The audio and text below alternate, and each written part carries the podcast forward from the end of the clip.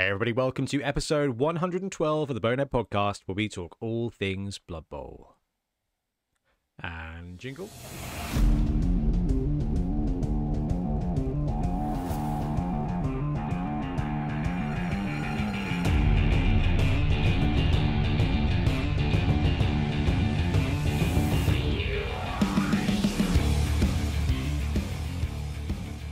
Welcome back. I'm Ben, and once again, I'm joined by Blood Tithe Ben. BT, how you doing?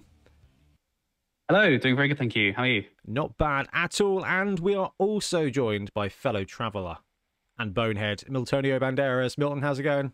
What's going good, thanks. Apart from the trees, Yeah, the hay fever's starting to hit. I can't but believe other it. than that, all good. we've come out of winter, and and well, we haven't even come out of winter, and already it's like ah, now different weather table. This one's all about allergies. Ah, and Yeah. uh, and normally we would be joined by Trips, but Trips is just just winning at life. To be honest with you, he's got a very busy week, and it's Chloe is his daughter's birthday today, so they've got party shenanigans on. So bless him, he's been too responsible to come with us down to play sevens in Nottingham. Down, up in Nottingham. Very much Up. up. Yeah, let's go up. Yeah, yeah. Yeah, yeah. very much up, and uh, now he's he's missing out on the pod, but he will be back again very, very, very soon. Now, kind of spoiled the lead there, but BT, what's episode one twelve about? Uh, we're going to be reviewing Blitzing Sevens, which is the tournament we went to at Warhammer World. Um, Ah. It's the first Blood Bowl tournament of the new edition. Is that right? No, no, maybe the no, first it's the, oh, it's the first weekday. Warhammer first one, isn't it? weekday one. Yeah, Yeah. because they they've done the uh they do the the a couple of the guys there were talking that they'd done the um the Super Bowl one a couple of Yes, times. of course. Yeah, which yeah, which would be amazing. But no, it was cool to play weekday Warhammer. Blood Bowl Sevens was very, very cool. So yeah, we'll be talking about that today, and uh, obviously the usual hobby and games, and some Blood Bowl news. See, I'm not good at this bit. This is why I always get you to do this bit. But anyway, let's talk Blood Bowl news.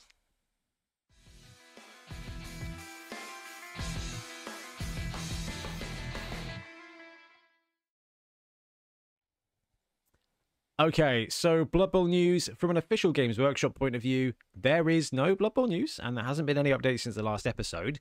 However, to is it tonight? Is it tonight? The Adepticon preview? It's Yeah, six, well, yeah, Six it hours. must be tonight. Yeah. six hours thirty-three. Uh, I need your guys' input on this one because if you scroll down, you will see the Adepticon preview has got Warhammer forty thousand, the other Warhammer forty thousand, the Warhammer thirty thousand, Horus Heresy, Age of Sigmar, Warhammer Squares and Shapes, Kill Team, and Underworld. So all featured there.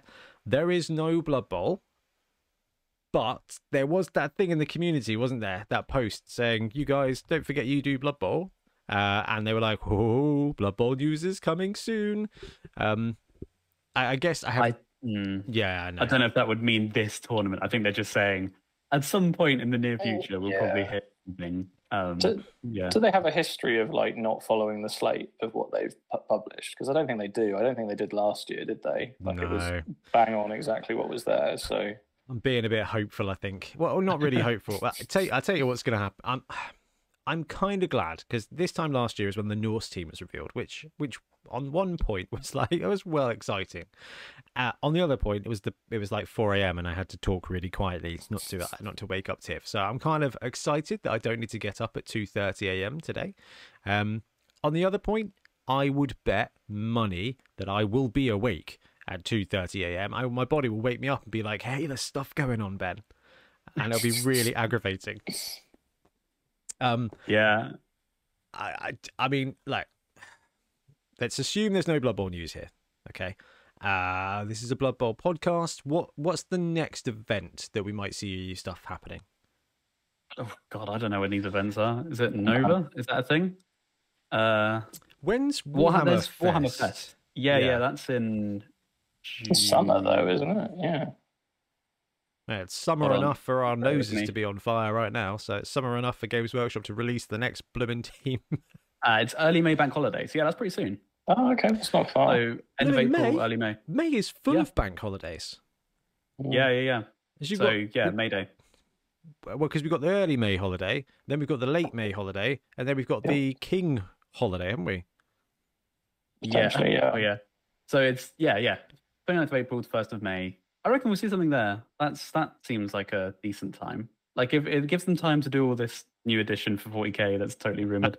um, and then well, that that is- Yeah. that was going to be my next point. Is like, okay, let's assume that the the best game of all is not getting any news, um, because we're the best fan base. So we would obviously it would be advertised. Um, what are we going to see? What are we going to see at the Adepticon preview? Let's do some speculations. I do. I'm really sold on this new edition thing, and the the, the rumors they're putting in now, like they've done like a whole new website, and it's like the pyramids and that. I've seen a, a lot of things out there is speculating to this this new 10th edition 40k, which is odd. Um, I I think it's actually probably is about the timeline. I think just time's gone so fast. Probably is actually about, that, Did about now. was um this edition during COVID? I assume so. Just at the start, I think. Mm. I think it was 2019 actually. Yeah, in which case, um, like no wonder it feels kind of kind of quick is because you know I mean you got we know what it was like for the from a Blood Bowl point of view of like hey here's a new edition of Blood Bowl. Now stay inside. Um, Yeah. it's kind of like feels like ages. And from a 40k point of view like that if that's half the season um where they're all set that no one can play then you don't really get the meta. I, I mean, I watched a lot of 40k streams recently because I don't know, just it's it's fun to watch. It's like watching a Saw movie, isn't it? Um, it's kind of like, oh golly, I'm glad I'm not those people, but they do seem to be enjoying it, uh, although they don't tend to be enjoying it in a Saw movie. But I would like to play a game. Um, uh, yeah, I mean, missing half the edition is pretty bad, but I mean, we saw It was it. 2020 actually as well. So yeah, it was like.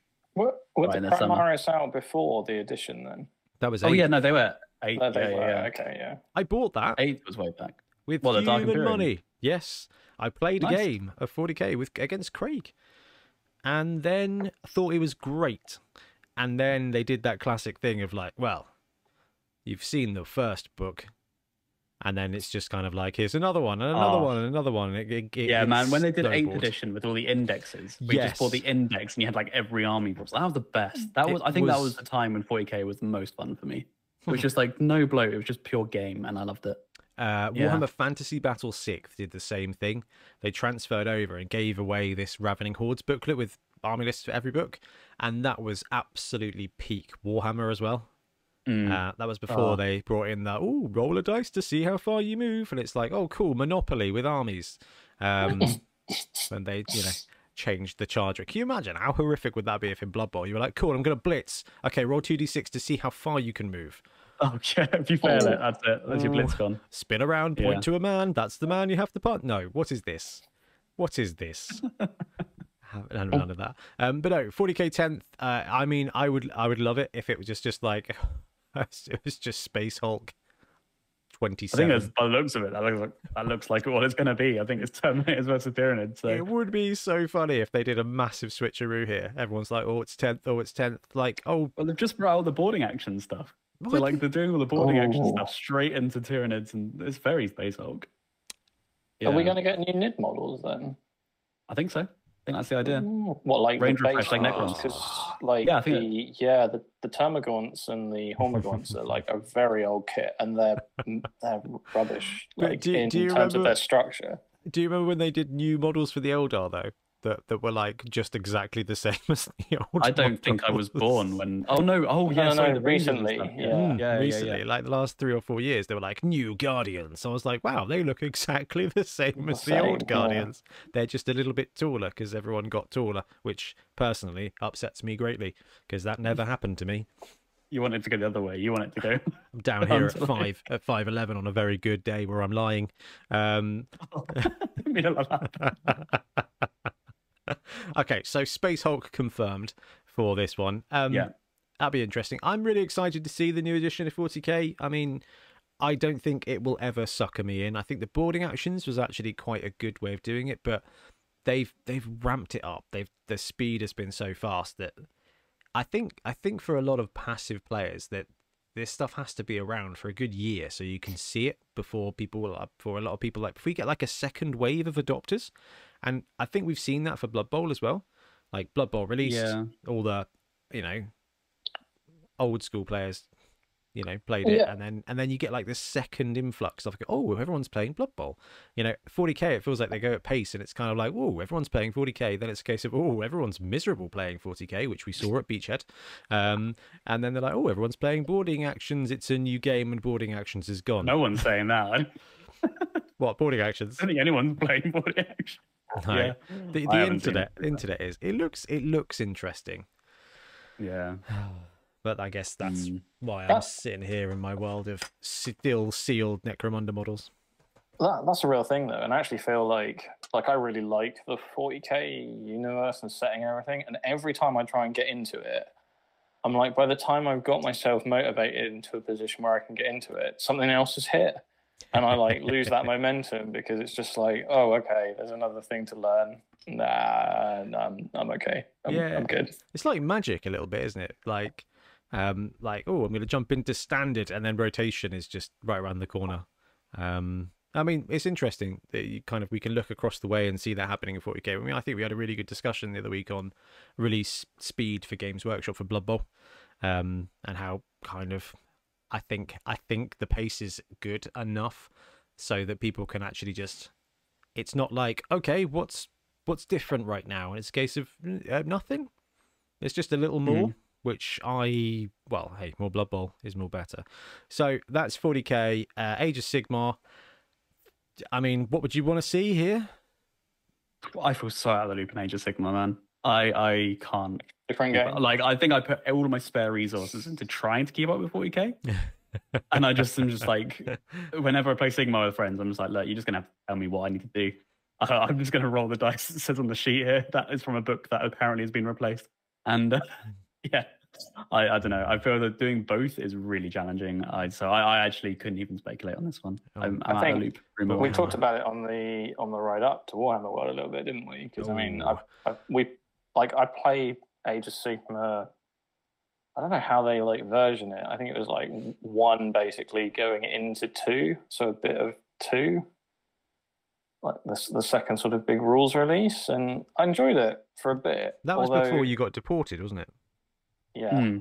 yeah uh, um and yeah when we were talking about it in the car i was like it just sounds like a completely different game even from like what was played back then as in like the rules have changed again it's become a bit more complicated there's more things to consider i mean it's a great thing that the model range is considerably more extensive than it was back before i was playing but it also Yeah. sounds like that's come with a lot of extra complication I because there's just so much stuff Well, this is the difficult thing I think with 40k is that there's only so many kind of different models you can have before it starts being de facto replacement, and that happened with the uh, Sigmarines, right? Didn't it? yeah Like it was a case of here you've got your you've got your I don't even remember what, they- what are they actually called. uh stormcast Thank you very much. Uh, yeah yeah, you know you've got your Stormcast. Here's all your units. That's cool. And now they're gone, and it's gone. um, and now you've got yeah yeah. it's like you've got your stormcast with hammers now they've got javelins and the javelins are slightly better oh now they're riding dragons and the dragons are slightly better yeah, and they're just strictly better. It's, Yeah. it's a funny one. Now that said, uh, I will be completely converted if they drop a boarding actions for Age of Sigmar, um, because that feels like a, a little a little excuse to get some models and play some games. So that would be really cool. Now, the one I really want to talk about because there is a hype train here, and it's a complete lie and a myth and a dream. The Horus Heresy stuff. Uh, there's there's this. I mean, um, the guys over at uh uh Maximal Fire are absolutely adamant that Epic is returning. I I think I would pray this is true. That would be awesome. Uh, well interestingly if it was a new game system it wouldn't be on the slate there because that would give it away right? Mm. And they have rebranded Adeptus Titanicus in with Warhammer the Horus Heresy in the last few articles. have they? And they had think- that thing with the uh, the the war hound titled with the different base that landed and everyone's like what does this mean? And then the picture got removed and like put back in again uh, but with the base cut off. And everyone's like this means new bases. This means epic battlefleet gothic confirmed everything happened um, what was on the base then it was just a low profile base like with of a slightly different size. So uh, the the speculation is that the new base size is so that you can put units on them on the base, so that they become like playing pieces, like terrain as well, which which is Okay, interesting. So, so when you say like low profile, you mean like flatter? Yeah, instead of Yeah, being this, it was Yeah. less than this. That's, Nice. That's kind of strange for GW, isn't it? There you go. That was aptly described by myself. so sorry. Uh, it's been a day of explaining numbers to people at work, and I Oh. don't I don't know how to how to do it again, how to how to be a human anymore. It's like, what do you mean it's less? I was like, well, it was this big. Now it's not that big. Um, budgeting. Uh, yes. Um, oh yeah. Hmm. If Epic drops, amazing. I, I think I think if and when Epic drops, it won't be Epic. It will be a couple of Marines or like uh, some Predators or something for Adeptus Titanicus, and I am I'm here to say that that is very cool. Anyway, that's all they need to do, just to kind of like string people along for a little bit longer. Yeah. Would it be plastic if they were to do that? Yeah, definitely. With Yeah. you know funky resin turrets available at the price of one child. Um, yeah, interesting one. And Warhammer Underworlds. I mean, they do great models, uh, but I, I have, I don't, I don't think I'll ever play the I game again. I thought they had a new set out, like a new box set, like last week. I don't think it was last week. No, I, I, there was a uh, new It- something, wasn't there? I mean, was- they, they, they feel like that? they get really regular, It's steady releases. Vampire I'm and Khorne. imagining it. No, the vampire. no, thing that's came out a while ago. No, Warcry. Sorry, that's Warcry because I've got it. Oh, oh, okay. really? I've, Oh, I've got the. Khorne Boys here. Yeah, yeah, Oh. yeah. I'm getting very bored Yeah. of seeing vampires that aren't Blood Bowl. For me, like I, I find Underworlds just like extra Warcry stuff. Because I, I like Warcry, just I like Yeah. things to paint up. So when now the Underworld stuff is usable in Warcry, I'm just like, oh, cool, cool warband. yeah, Uh, Yeah, you can keep the cards. I also like hearing like in the uh, in the lists and stuff uh, for Age of Sigmar, where those units actually get like as role players in there. Uh, I think that's really cool. Hmm. Um, seeing that every now and again. So anyway, uh, if Epic drops, if Battlefleet Gothic drops, I will be squeeing. Uh, so apologies uh, on the channel if I get a bit excited and carried away. I don't think that's going to happen. I think it's just going to be more good stuff for those good games for people who enjoy those games, and that is a pretty big win as well. I mean, it would be more of a win if it said Blood Bowl right there, but I'm sure our time will come. Right, back me up here, guys. Sorry, I thought you were transitioning. I thought you were Uh, yeah. gonna yeah, tra- transitioning to hope, uh, and it's now gone. Uh, anyway, expecting the little sting, like a little. right, there is some uh, other Blood Bowl news in third party world. There is another Cutimals team. I love how the Kickstarter numbers like tick over when someone's back. So it's really cool. Um, it, from Greebo, from our friends at Greebo, they have released a dogs and cats Kickstarter. It's currently nearly at 30 grand. Um, so their target sorted. Three hours to go, man. Why that's a small time. That's that was a short window. Never mind. If you're seeing this on the podcast, it's already it's already too late. That's not been on for a week, is it? yeah, fifteenth of March it came on. Oh, that is a week. Yeah, I thought we agreed on this podcast that a, that four weeks, like that a month, was the right amount of time for a Kickstarter. a week is really like Very short. fine. Yeah, I this is the first time I'm really looking at it. I saw the previews and thought that's cool, that's coming, that's great. Tiff was kind of like, "Oh, yay, cats," and I was like, "Oh, okay, there we go. There's an angle here." Uh, and I was like, "Oh, I'll talk. We'll look at that when we come to do the podcast, and I might get excited to back it." And we're only three hours away from it closing down. They have got some creepy cats on here, haven't they? Yeah, that's horrifying. yeah, I don't like that. That's really creepy. I'm not not a fan. Oh wow, the uh, the digital. I love the digital paintwork they do, though. I it's not. Yes, it is. I'm pretty. Sure, is it? I'm I'm pretty sure it's not. I think I thought the same thing, and then you see them paint it. They have painting videos of them doing it. It's not digital. It just looks it. Oh, really? I'm sure. I'm sure. I, I might have just dreamt this, but I remember thinking the exact same thing that these are digitized, and then they actually have. Hang on, you guys can talk. I will find. If I, I'll try and like see if I'm going insane or not. Uh, I think it's on their Instagram. that's absurd. If that's real paint, if that's real painting, that is just uh, incredible. Anyway, what we could do is we could talk through the the uh, the Kickstarter while Ben tries to regather his grip on reality. Yeah. yeah. Um, okie dokie. So there is a Blood Brood, which is for Chaos, or Blood Chaos, in fact, with six Hell Spurs, four Furry Furies, one Bold Beast of Chaos, and four Beelzebili. This is the cats, so that's the Khorne roster. Um, I actually do quite like the Cutimals teams. Uh, this they've really gone, they've gone all in on this. This is amazing. And then there's the Doggo one, which is a human team. So six line pugs, two basset, right? So two throwers, four blitzers, four catchers, a big boy, three oh fling huawas. That's good. I like that. And six line pugs. The dogs are great. I love those. It's the it's the little sausage dogs for me that are just absolutely amazing.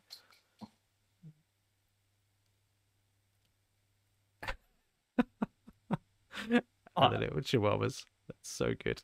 Have you have you found it? It might be digital.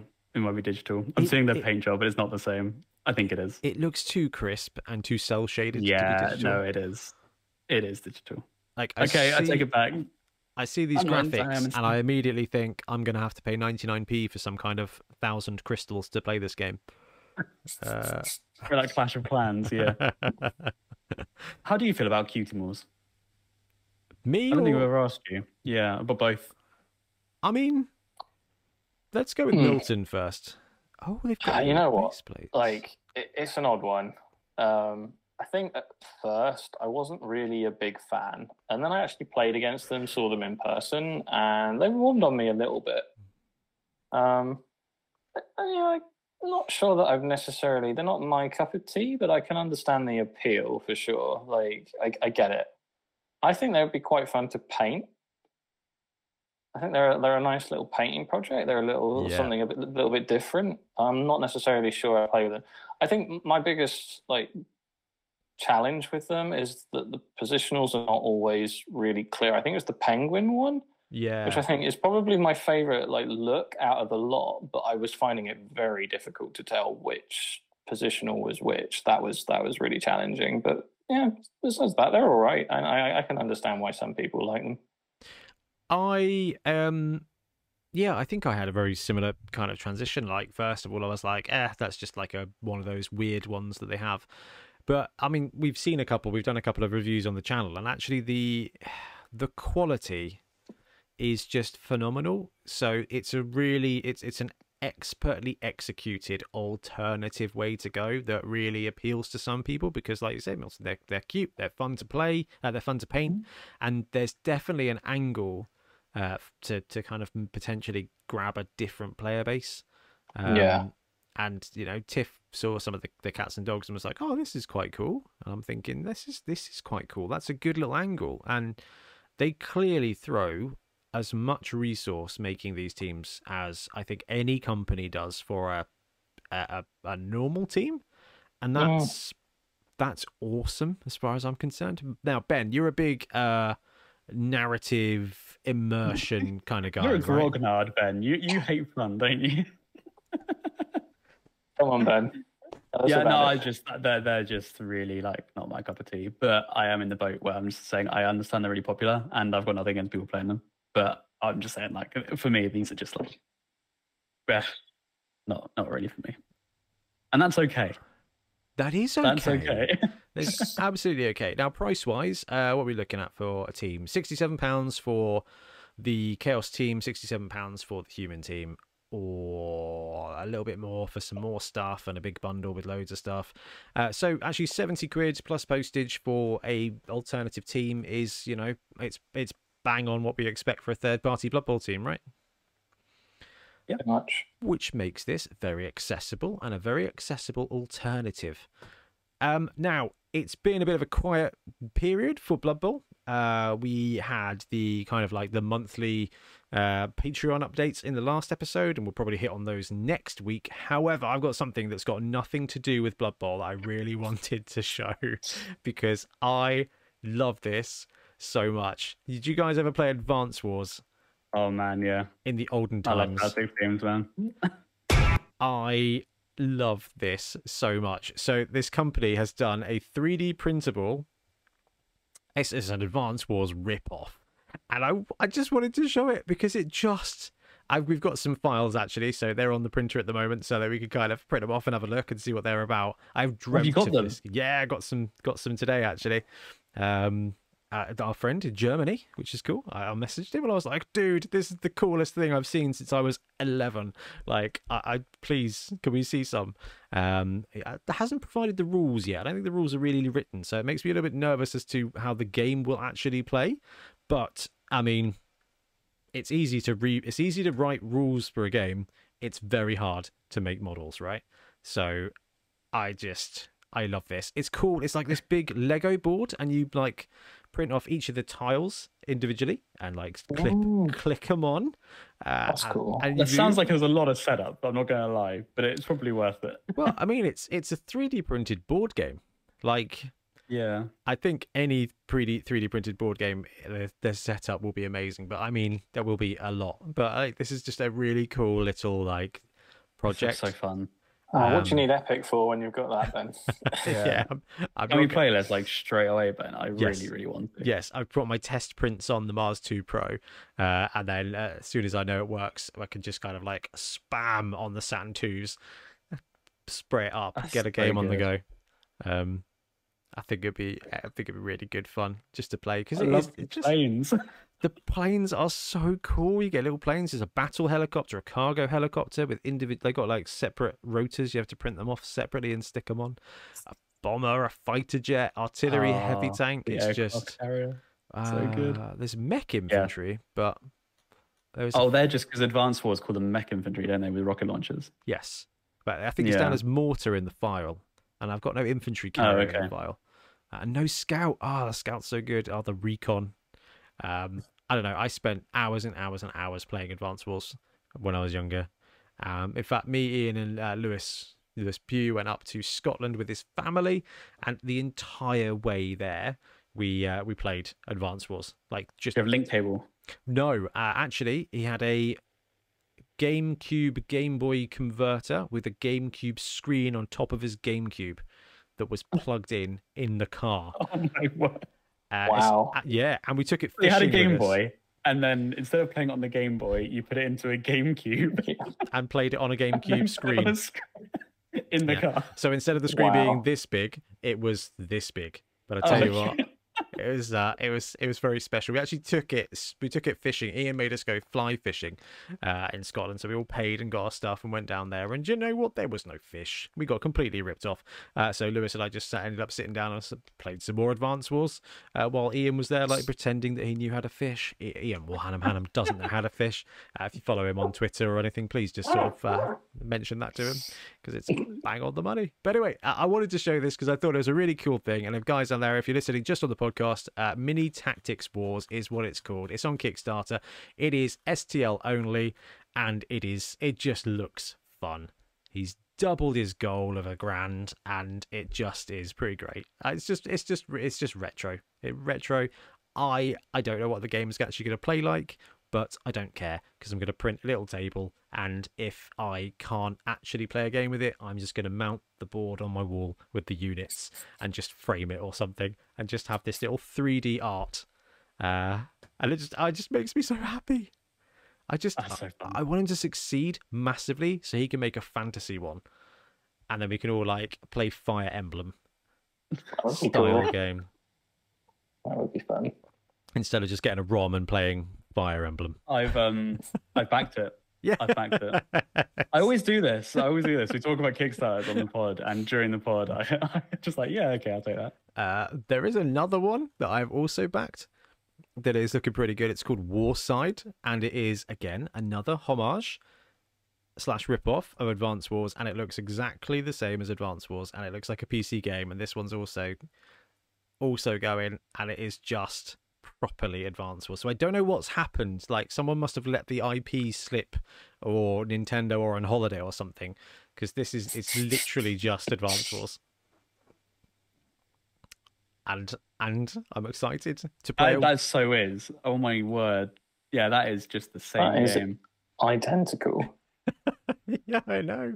I can't wait. I can't wait to play a worse version that I've paid more money for instead of again just grabbing the ROM and playing it.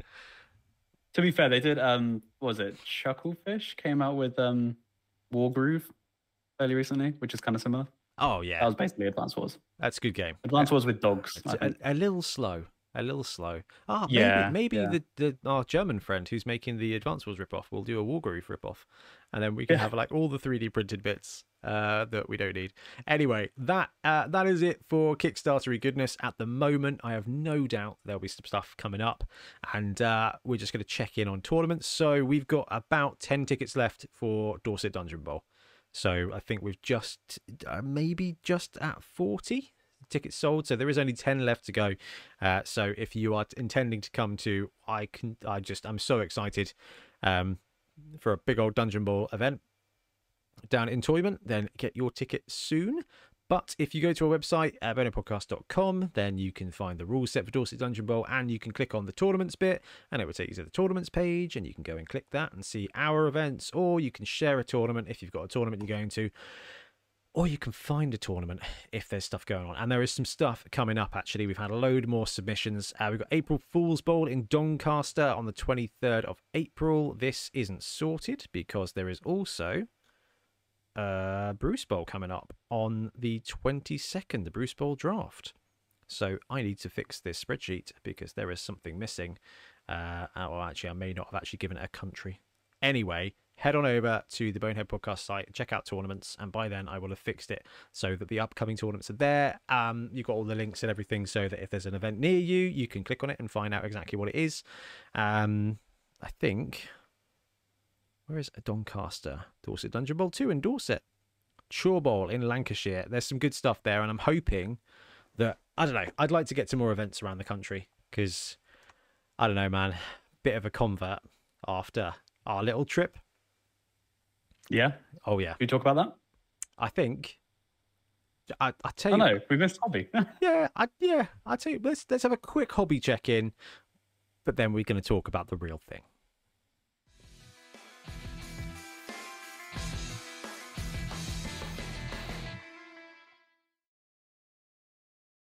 Right, maybe.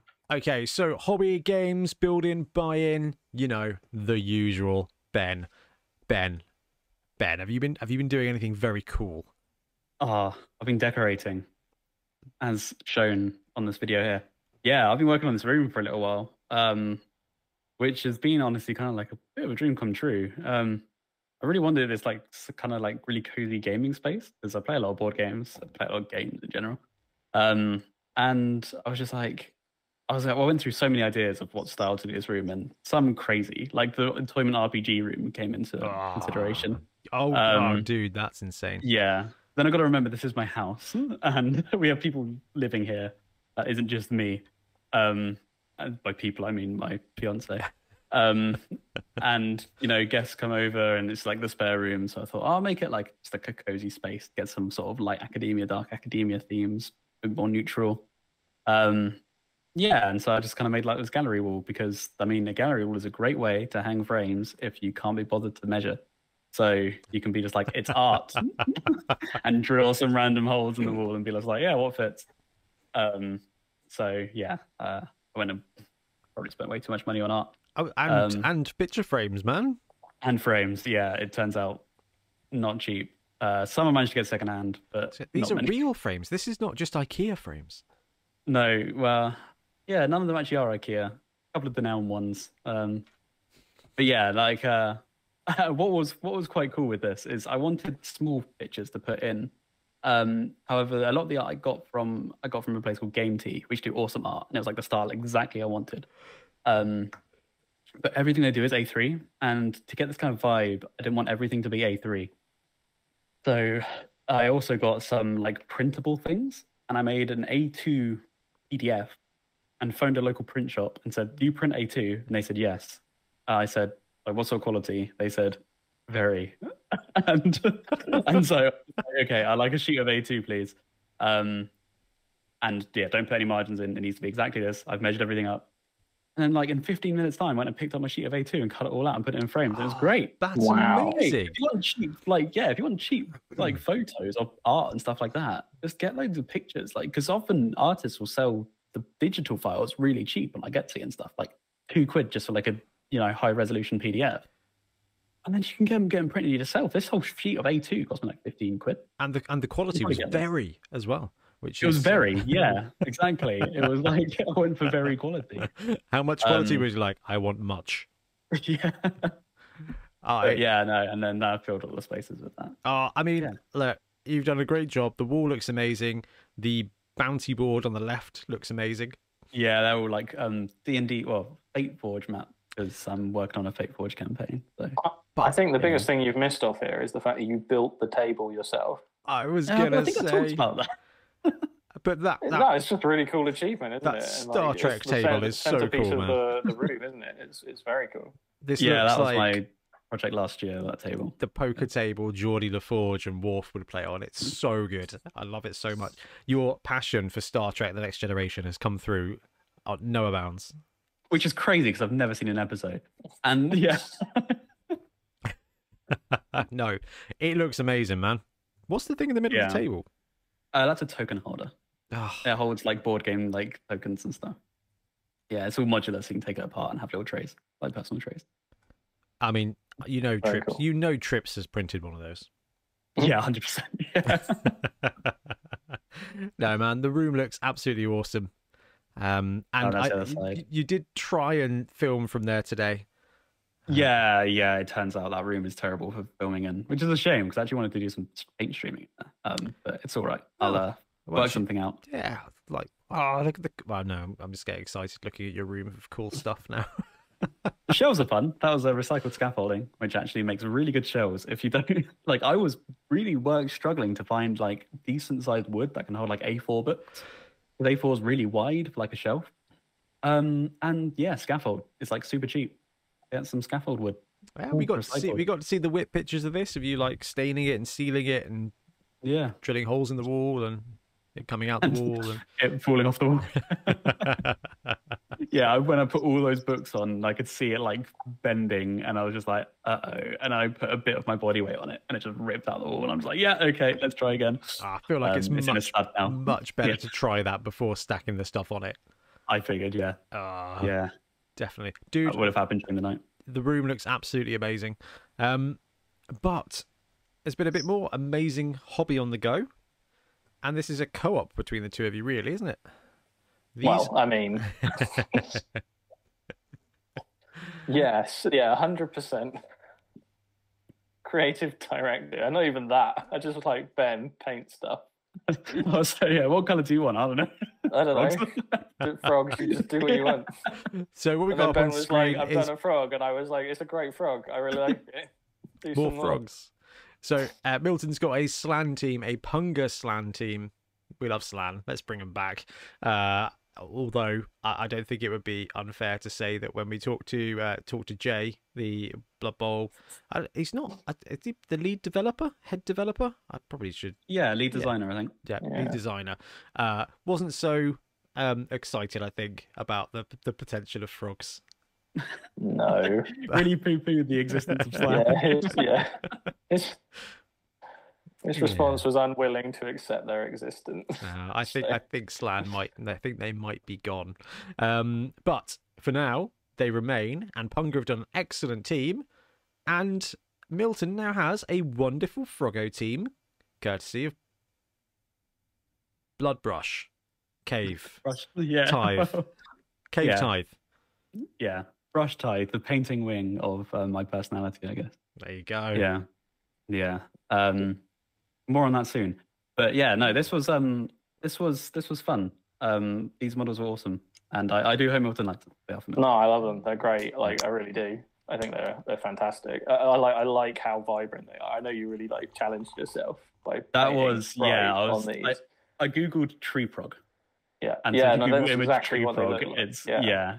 And uh, I was just like, okay, interesting. So I got a paint of my shelf, which was like green, and I was just like, they're green. And I put it put it through the airbrush. I was like, oh, that is very green. I like I made them like normally I do sort of like a zenithal like this was pretty much white. Uh, it was Zenithal still, but the shadows they still have some shadows. But um, yeah, it was like just pure green over pure white and just vibrancy. Yeah, Is that moot green? Yeah. Or it, a- was actually uh, so it was actually a chimera green, but I mixed it to basically look like moot green, so you could get it a little bit brighter. yeah, Um, but I cleaned up with moot green, as so it's kind of the same color. Yeah. smacks of moot green and Milton. I believe you've got potentially some plans to run this team soon. Yeah, I like. I hadn't actually initially thought that. So uh, we've got Sand Bowl, which is a tournament coming up on the Isle of Wight, um, and the, the whole theme of Sand Bowl is like star players. You get 12, 1200 to to mess around with, um, and your star player can like be included in your starting lineup. So yeah, it's it's an interesting tournament because you get to you get to like trial out lists you might not elsewhere. Yeah, Um, and I hadn't like I was originally going to run my chaos because I've been doing quite well with my chaos. Well, maybe not quite so good, but we'll talk about that later. um, um, and then yeah, obviously, like I wasn't, I didn't actually have any expectation of Ben delivering these to me, but like when uh, last week he just like he handed them over, I was like, wow, okay, they're done, amazing, they look so good, and I was like, oh yeah, no, I'm really tempted to play them now. Like they really need um christening, as it were, on the on the tabletop, and so I'm thinking Sandbowl might be the good place for that, with a Glotl Stop oh, Nice. the roster. double although build. I think Glotl may be a shark to go with the frogs. so the aquatic flanty. yeah, Wasn't there a cartoon show that was about like a shark detective in the olden Uh, times? No, I'm gonna think about this. Oh my god, it was That called. sounds it was called Sharky though. and George. It was called Sharky and George. I'm gonna find it. I'm gonna find it. Sorry. Um, the Crime Busters of the Sea. That's how it went. Ah, Sharky and George. Ooh. Amazing. That should be your. Uh, that should be your uh, roster name, Milton. the name Could exist. amazing. Yeah, no, I'm really looking forward to playing them. I suspect it's all going to go horribly wrong because like they're a more agile team than I'm used to playing, and I've no idea what to do with them. But Ah, it's a team leap of and pogo flying. stick. It's and... a team of flying human linemen. It's amazing. Okay, I'll work it out. I, lo- like, I- if, I and if and if all else fails, I have two kroxigors to stomp things with. So yeah, Yeah, there is that. Sharky and George. There we go. I'm getting somewhat distracted at this point. Set in the underwater city of Chicago. Oh, I think one was. I think it might have just been a fish and another fish that may have been a shark. I love it. No, Sharky is a rather lazy pink shark. George is the smaller fish. Man, those were the days. I'd completely forgotten about this show. I Uh, think we talked about we talked about classic shows, didn't we? And I, I missed that one off. It's terrible, absolutely terrible. Um, so uh, hobby wise, it's looking pretty sharp. The team looks amazing. I love the Punga Slann team. And I've been doing some hobby. I painted a dude. I painted my squig, which I realised this is not the picture of, which is sad. Uh, I left him with Tiff as I went away. He, she now refers to him as Little Man uh, when he's clearly a squig. Uh, but that's fine. I, I love doing it, and I think I've fallen out of love with Agrax now. Because, well, I painted it, I did layers, and then I was like, I need to shade this, and I just ruined it, and it went all dark and grimy, and I was like, I don't think I'm, I don't think I'm John Blanche anymore. I think, I think I. So I'm going to move on to Seraphim Sepia, Sepia, Sepia, Seraphim Yellow Water, and uh, and that'll be my new thing. But um, painting can be really good for your well-being. And when things are very stressful and very busy sometimes it can be really beneficial to just stop and paint for half an hour. And actually brute fun is just crushing it with a squig team at the moment. And i've been um i don't actually I don't know if i should be showing this off. I'm sure it's fine. Uh, this is this is most of the month one release of his Squig slash Goblin team and uh, getting ready for the print to pitch video. I'm actually going to try really hard to have it have it painted ready for the end of the month. Um, so it's been fun to like print the model out when it's been ready, and and I've got one model painted, which I'm not showing, Nice. which is stupid. Uh, and um, I just I flipping love it. Uh, he's been showing the previews on Instagram and stuff, hasn't he? So I, I think we're not showing anything that's not that's not already released. But there's like a goblin chainsaw. The chainsaw is actually a squig. There's a I love that. chain. It's very. It, I don't know if you guys have watched or read Chainsaw Man, but like that really reminds me of it. I think he went through an iteration of the Squig chainsaw where like it had like a mouth like shaped like a chainsaw, like it is lit like curled around with like teeth like serrated on it. Um, Um, and that was like straight out of like I think it's like Puchi, uh, Pochita, like it's like this dog with a chainsaw for a face. Um, in Chainsaw Man, yeah, just really reminded of it. But I don't think it was intentional. I don't think he's seen it. I mentioned it and he didn't say anything. Well, I- Um, I, feel, I feel like Chainsaw Man probably wasn't on with breakfast uh, TV like Sharky and George. I feel like that's a very different kind of show. Uh, It's, it's a really good show, and he's got a fanatic, which is just a squig, like lugging a goblin around, which is wicked. And he's got a the, the hopper model is just is just magnificent. Uh, have I got it here or is it downstairs? It's downstairs because I primed it because I was good, uh, and that's really cool. And he's got some great some great goblins here that are just running away. The bombardier looks the bombardier looks incredibly like a Zelda merchant. Hmm?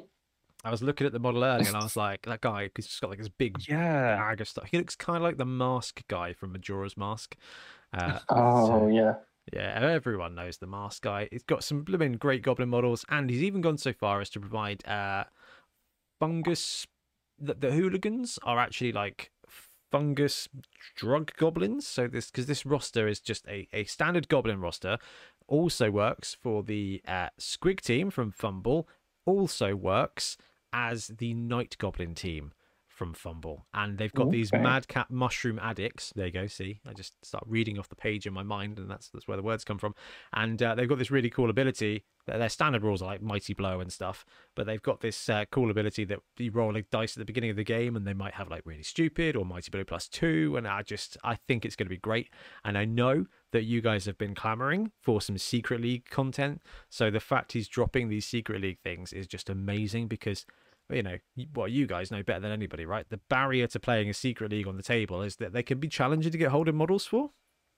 Yeah, definitely. yeah, and even harder to find friends who want to play them. Mm. well, I think it's about time that with great models like this, that are just like, hey, buy a squig team, buy a goblin team that you can use as a squig team. We can kind of normalize the expanded teams Yeah, for Blood Bowl. yeah, it's a really good idea. Uh, and He's he's a hybrid.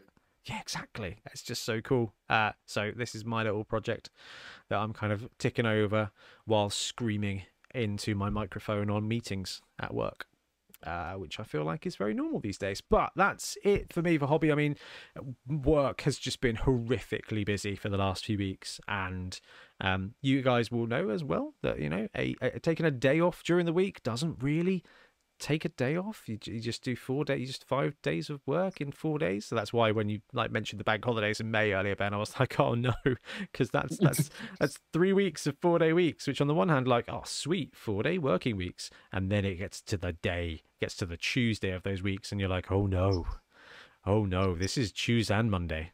This is just the worst day. Uh, I'd say yeah, but no, I'd take a four day week, man. Yeah, I love it. Any uh, any other games and hobby for you guys? yeah. Uh, well, I started painting some spaceships. You uh, printed me the one-page rules ones. Yes, they're so good. Um, I've also started work on the metal Dungeon Bowl college team, but I'll keep stum about that. I don't think we've had any reveal as to where that's going yet, have we? So Uh, no, we haven't. But no, so uh, uh, yeah, that's that's in the works. Um, games, yeah, I've been trying to play a lot more. I've been trying to like, well, I've been trying to get in some games before my holiday, and I've just been trying to play more than I have been. I feel like I haven't played an awful lot over winter, and so we've started the Spiky League at the um, local club, which is crazy.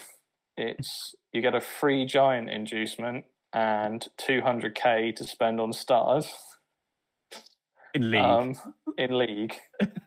and at first, I was kind of like, "What is going on?" I was really confused. I brought my I brought my giant. I brought brought some stars along, and after a couple of games of it, I realized I love it. It's like it's such a game leveler. It doesn't matter like what your team's ta- team value is because all of a sudden you've got at least like two extra players, so you've got reserves, and there's so much carnage as a result of it. And like the the match just like it, it just changes it all and yeah it's it's worked out really well and I'm looking forward to playing some more games of that. It sounds madness, and I think I I think there's going to be a semi theme uh, when we talk about the Warhammer World event. It's that actually leaning into the madness uh, is a bit it's it's a bit liberating. Mm. Mm. I mean, we did a we did a whole round right of uh, of giants for the Bonehead Championship, didn't we? And that was just some of the most outrageous fun. Uh, and it was really good to get them to the table and to try them all out. Um, so I am incredibly pro uh, madness and giants. Here we go. I found I found a couple of pictures. Oh, that looks really good. I found a That is really cool. picture of little man. Uh, I had a lot, incredible. a lot of fun painting this guy. I wish I hadn't agraxed the hell out of him. That seems like a bit of a mistake. That looks all right. The teeth are brilliant. I tried. the teeth I, are I followed good. Ian's video a little bit. Uh, I Oh, mean, yeah, my, my, my brushes are not the best, but actually, from a distance, I'm really happy with how he how he's how he turned out, That's great. and I'm actually looking forward to painting the, the whole team, um, and just just having stuff painted because I thought I had a really good time uh, painting them up. And there you go. This is actually me watching Ian's video. So if you want to know how to paint squigs proper and better than me, go to the Warhammer channel. He's got an entire video on it. Uh, and it was the video that was like, and now use Agrax on the teeth. And I was like, oh, use Agrax, and just poured it on the model. And it was just like using a really bad filter. And I regret it. But the reason I came to the pictures is because I wanted to show off Milton's spaceships, Milton's Ah, upside yeah. down spaceships.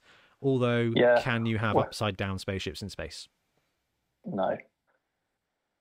I don't know. I don't. I don't know what to do with these. I, like the red bit. I, yeah, I'm unsure of. Ian's suggestion was orange, which I think I might have to do. Although it, I feel like it's becoming a bit of a meme. Of course, Ian suggested with orange. Uh, Ian, Ian, yeah, Ian loves two colours. In fact, if you watch that Squig video, it's very much about blue and orange. Um, uh, although I like this ball here, Milton, because it looks awfully like Deadpool. Uh, so you might have like, uh, I like that. I don't know, maybe like some some swirling different colours in the ball would be really interesting. Yeah, maybe. I don't know. I need some bases, some proper bases for them, so I can actually get them the right way up. I like yeah, the no, I, uh, don't, I don't know. I'm in the mood. I've been binging Star Wars, uh, and Mando. I'm assuming has inspired this. uh, uh, Mando. I rewatched. Well, I watched Andor.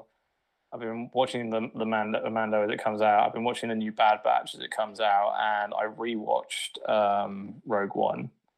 And yeah, so I was feeling a bit sci-fi, so I thought I'd, I'd get these out. Rogue is excellent. Andor is really good. Um, but Firefly is better. Ben. We need to watch it. in, in fact, uh, Brute Fun posted a preview of his troll, um, and the phrase was "A man walks down, uh, well, man walks a- uh, down the road in a hat like that. You know, he's not afraid of anything." And I was like, "I know that reference," and it is in fact from Firefly. I was like, "Yay!" So yes, watch Firefly and Battlestar Galactica. Um, now, I- I know that we all played a ton of games, so shall we move over to the big one, Blitzing Yes. Sevens? All Let's right, do it. let's ride.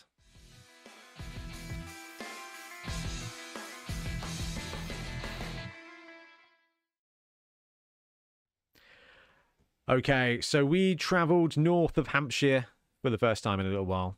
Uh, and we went to the weekday Warhammer Blitzing Sevens event at Warhammer World. Now, this was um, this was awesome, and I know when we saw this, we got really excited. And and from talking to the guys at events, this is a really interesting one. Sometimes stealing a day in the week significantly easier than stealing a day at the weekend.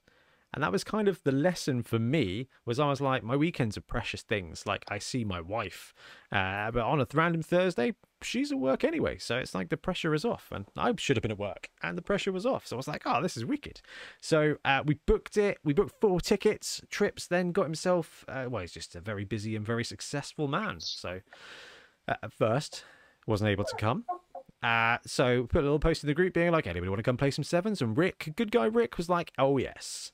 So we trooped up to Nottingham, me, Milton, Ben, and Rick, to play some sevens at Nottingham. And I mean, I don't know where to start about this. This is just going to be a really feel good romp. We actually went up the day before. We did. Yeah, we did. So is it worth talking about the day before? So we, we all left off kind of well after work. And um yeah, we uh We all booked a couple of hours out of work. yeah.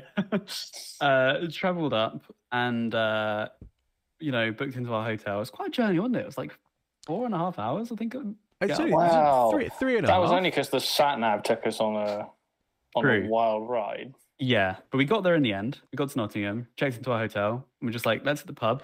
Massive shout out to Rick for driving us in the Rick. van. Yeah, huge shout out. Huge shout yeah, out. it was fun to go up together. Um, and yeah, we got to the pub and we are just like, oh yeah, let's let's let's just have a drink. And it was like, okay, in this pub, pub food. Oh yeah, five five pound wine Wednesday. And we're just like, ah, okay, five pound a glass for a wine. Ridiculous. we went to the bar and we were like, uh, Rick was like, "Can I have a large glass of wine?" And the woman behind the bar looked at him and was like, uh, "That's going to be five eighty. And Rick was like, "That is absolutely fine."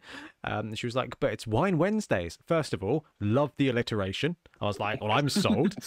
uh, she was like, "It's wine Wednesdays, so it's five pound a bottle." And it was just this this split second of kind of us looking at each other, and then straight away we're like, "Okay, we'll have six.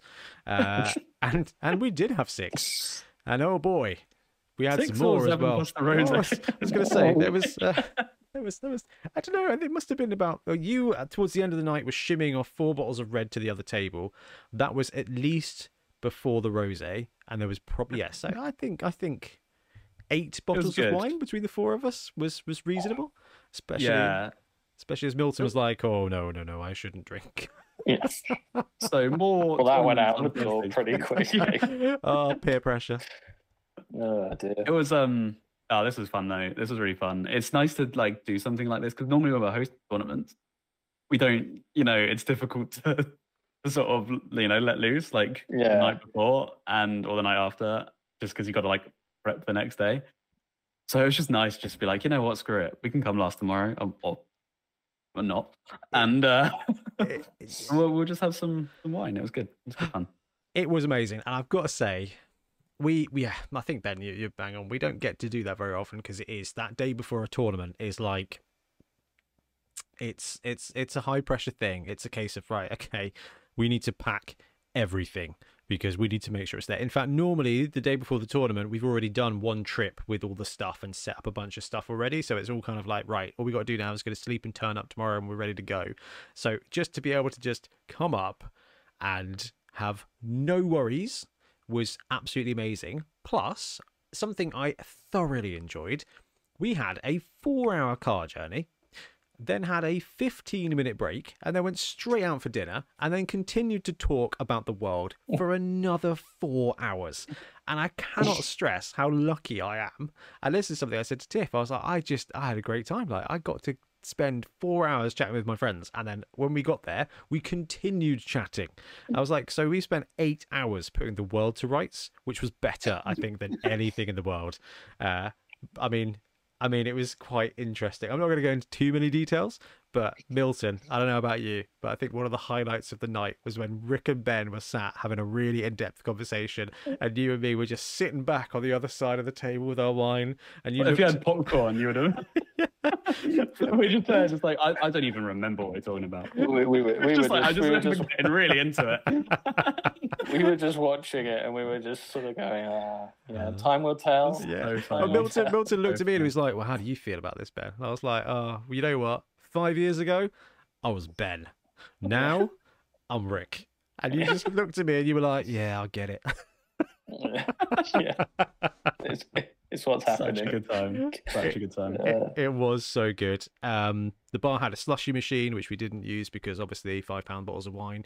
It wasn't your typical Blood Bowl evening. Um, you know, obviously, if you go to a Blood Bowl event, you have some beers and you have a really good time. Well, we went up. We were like, "We'll have a glass of wine with dinner." That was the plan. We'll have a glass of wine with dinner. It just turns out that at a Hungry Horse in Nottingham, a glass of wine is more expensive than a keg. So. so we we did we did the keg thing. Then I don't know what we turned in about eleven o'clock. I think we apologised profusely to the bar people who brought us uh, some pretty reasonable food, except for Milton, your Yeah, that was. I don't. I don't know what happened there. To be honest, mushroom mess. it it took forever to come out, and it was like, yeah, it was wrong. Whatever it was, It but was I needed wrong. something to soak it up with. So Uh, we had a good sharing platter, and then we all turned in. Um, I, I, uh, I mean, we all, we all had our own hotel room. It was fine. It was Premier Inn, so it kind of had some fancy lighting in it, and the fancy lighting kind of took away from the random patches of damage across the room. Ah, but you know what? The bed was comfy, and Family Guy was on the TV. So no, yes, no, American Dad was on the TV. So I was happy. So I got back to the room, phoned Tiff. Tiff found it hilarious because I was very drunk, gentlemen. Uh, and then uh, I had made myself a cup of tea before bed because that's what I do. And then um, woke up at 6 a.m. thinking, oh, oh dear.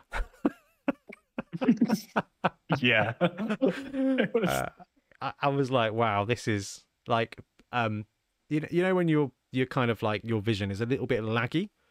Um, it's what Yeah. it's what I imagine you see, Ben, when you look at any console.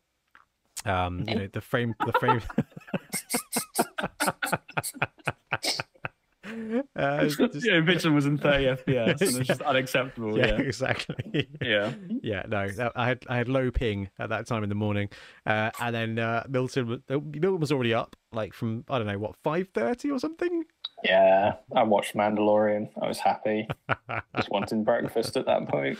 But we we'd agreed that we were going to be eight thirty. Um, and uh, as has been pointed out to me by my wife, I get like a little bit weird about timings. Like if, if she's like, "Oh, we're gonna go at one," then if it's two minutes to one and she's like, "Should we go?" It will really upset me.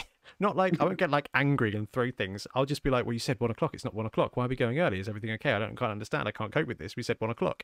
Um, and so when it was like Brick was like, "I'm gonna go for breakfast," and Milton was like, "I'm been up for two hours. Let's go eat." I was like, "I've got seven minutes. I've got seven minutes. What is this?" um, anyway, staggered down and had a breakfast. Yeah, I've Yeah. never had vegan bacon before. That was new. What you learn in Nottingham, eh? A place to go. Yeah. Um. Yeah. No, it's fine. Um. I didn't Yeah, realize you went for vegan bacon. Yeah. Well, I don't eat pork, so I thought I'd give that a go. I've, no, I've never had it before. It was all right. It was nothing like bacon, but it was fine. It was nice. I enjoyed it. It was filling. I uh, I struggled. I struggled with the morning breakfast. Uh, the morning tea was good, and then I had an apple, and the apple was just like the best thing I think I've ever eaten. Um, but the plus side, I think we all made it without being too poorly. And then by the time we kind of got in the car, I think I think we were all right. yeah. Yeah. Yeah. Cured. I mean- Absolutely cured. You went missing, Ben. Because you were- I needed time. Rick, Rick, Rick went, Rick went to find you. Because we were like, I, just- "Ah, I needed lost him." time, mate. yeah. So it was cool. So a really good night. Uh, hung out and, and did all the stuff, which was really good. And then, oh, the excitement of like driving to Warhammer World for the first time in I don't know an absolute age. I mean, last time I went there was, uh, yeah, to take Ian to be a stranger from the internet. Um, and I don't know, Milton. Do you say you'd never been before? Never been. That was my first time. Yeah. So I mean, I've been in and out of Warhammer for what must be the uh, more than twenty years now. That's it's kind of scary, isn't it? Um, in some way or another. And yeah, Warhammer World's always kind of been a bit of a dream, but I spent most of my life on the island. It's always been a bit of a a bit of a distance. So yeah, going up there was it's really cool. Yeah, I mean, getting the visa probably quite challenging. Um, yeah, it's, yeah, man. It's all the ex- it's all the expenses, isn't it? it's 28 years I've been playing Warhammer now, which is horrific and terrifying. wow. I know. How old are you, Ben? oh my god, I may, I'm not sure. I may have been playing Warhammer since before you were born. Probably. Love that Probably. sentence. Um, it was the worst thing at work when I finally started recruiting people uh, and uh, and bringing these like the, the these guys on board and and realizing that I had been working in my current job for the same company since before they were born. And I remember being recruited and the person being like, "Oh, I've been working here since before you were born." And I remember thinking, you know, like I'll be dead before that happens. And then all of a sudden, I've rec- I've recruited and hired all these people that are younger than the Lord of the Rings, and I'm like, "Oh no, oh no, it's me." It's me. Anyway, miserable sidetrack. We went to Warhammer World and we did the nice little drive and I got to see not technically a tank but an armed fighting vehicle which was very cool and then the lovely security guys came over and said that we can't Yeah. film things. That was cool though. So the security guys came over and they were like, "Yeah, yeah, excuse me, uh, uh, what are you?" Fi- they were oh, wonderful. You're, Bone, you're Bonehead Ben from the Bonehead podcast, and they knew you, and that was really cool. It it was it was such a cool thing. I mean, first of all, you got the statue, you got like the tank, and it's just it's just like when you turn up at the venue, it really is something special. I was trying to explain this to Tiff. Um, because my mum and dad remember taking me when I was a kid, and my dad absolutely loved it. And he was like, "Oh, you know, did you go? Like, is it still the same?" He was really enthusiastic, and Tiff was like, "What? Like, I thought it was just you just went to play games." And I was like, "It's like a theme park." It's like a theme park for Warhammer. And I showed her the pictures of like Bugman's being all decked out like this Tudor hall thing and the whole hall being castle with just a lighting rig that I've I've just oh look at it. It's beautiful. uh and then you've got all like the cool parapets and just just it's just an absolute sight. It's just so special. Um the whole place. I just just oh, it's just a flipping castle. Ah, there you are, lads. Getting all warmed up, ready to go. Um, and yeah, so we got to got to go to Warhammer World and turn up, and it was all very much how I remembered it. Um, a little bit smaller than I remembered it, but then uh, you know, It always is. Yeah, every time you go, it feels smaller each time. the first time you go, it's like, oh, that's huge. And then it's just like, yeah. oh, is this it? I mean, I'm not gonna lie, it's it's. I mean, look at it. Like we had 28 Blood Bowl players, so that's all these tables, and then you had basically the same again for casual gaming, uh, and then a little space at the back. So it's a massive hall, right? You could fit a ton of full size table. Well, they've got a ton of full size tables in there. One, two, Mm. um, you just rock up and play as well, like it's a local shop. Like it's just a thing you can just rock up and do. Like it's really good. I think you need to book a table. But I mean, is for the most amazing, but it Yeah. doesn't look like a castle. Yeah. I don't think. Pete, I don't think. I don't No- think no- Pete yeah, would mind me saying Pete. that. But you know, it, to be fair, Warhammer World doesn't have a QR code where Carl can bring you tea at the table, which No. I, I have to give a slight edge to Entoyment on that one.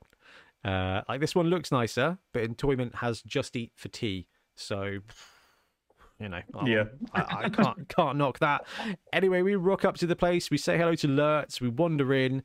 Um, I mean, we've already been queuing by 20 minutes to this point, and this this this was when the day started to get awesome, right? We pulled up at the car park, like you guys said, we had a little chat with security, and then some of the guys in uh, waiting outside were already talking Blood Bowl, um, because it didn't open until 10 a.m., which was, you know, and the event started at 10 a.m., so it was what 10:30, I guess. So I, I thought they'd be open earlier.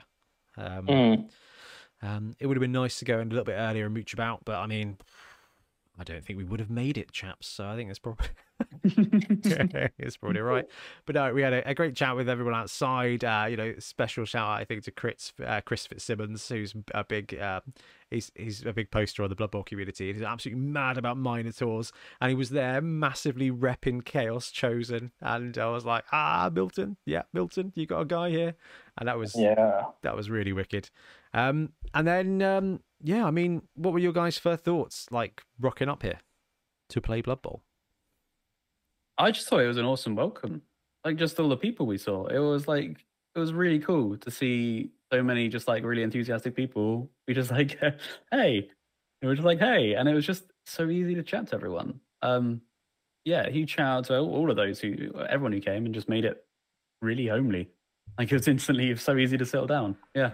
That's I was such worried we'd good sort of go. I was re- I was really worried we'd like sort of go, and it would just be sort of like I don't know because there was a couple of people we knew were going, but we didn't really know a lot of the people. Like there was some who we didn't know who were going, who were not not like tournament regulars is what I mean. Um, Our our tournaments. yeah, Yeah. our tour- yeah, sorry, our tournaments because the different locations. We weren't quite sure like what the sort of vibe would be, like how it would sort of cross over with the tournaments that we're more used to, and the sort of feel. Um, and it was great. It was great. Who knew that wherever you go to play Blood Bowl is you know really welcoming and everyone's lovely and yeah, super Ah, good. You wait till I think that- Spain. yeah, well, okay, yeah. I think yeah, that was a spot on description there. I think there was an there was there was there was an anticipation of like how the atmosphere was going to be, and I think like normally the tournaments that you know we we've run and everything, the sevens day is normally super chill.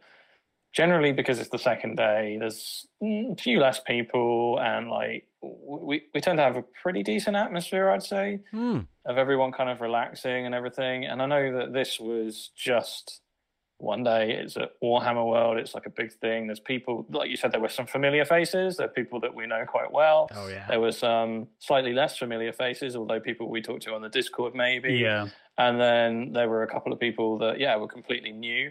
And that that was really great because you kind of got a little bit of, of everything, a, a really nice like mix of people. So it was really great to, to see everyone. But the vibe was great. Like everyone was super chill. Everyone was really there just to play Blood Bowl and enjoy and have a really good time. And everyone mixed in and chatted, and yeah, it was great.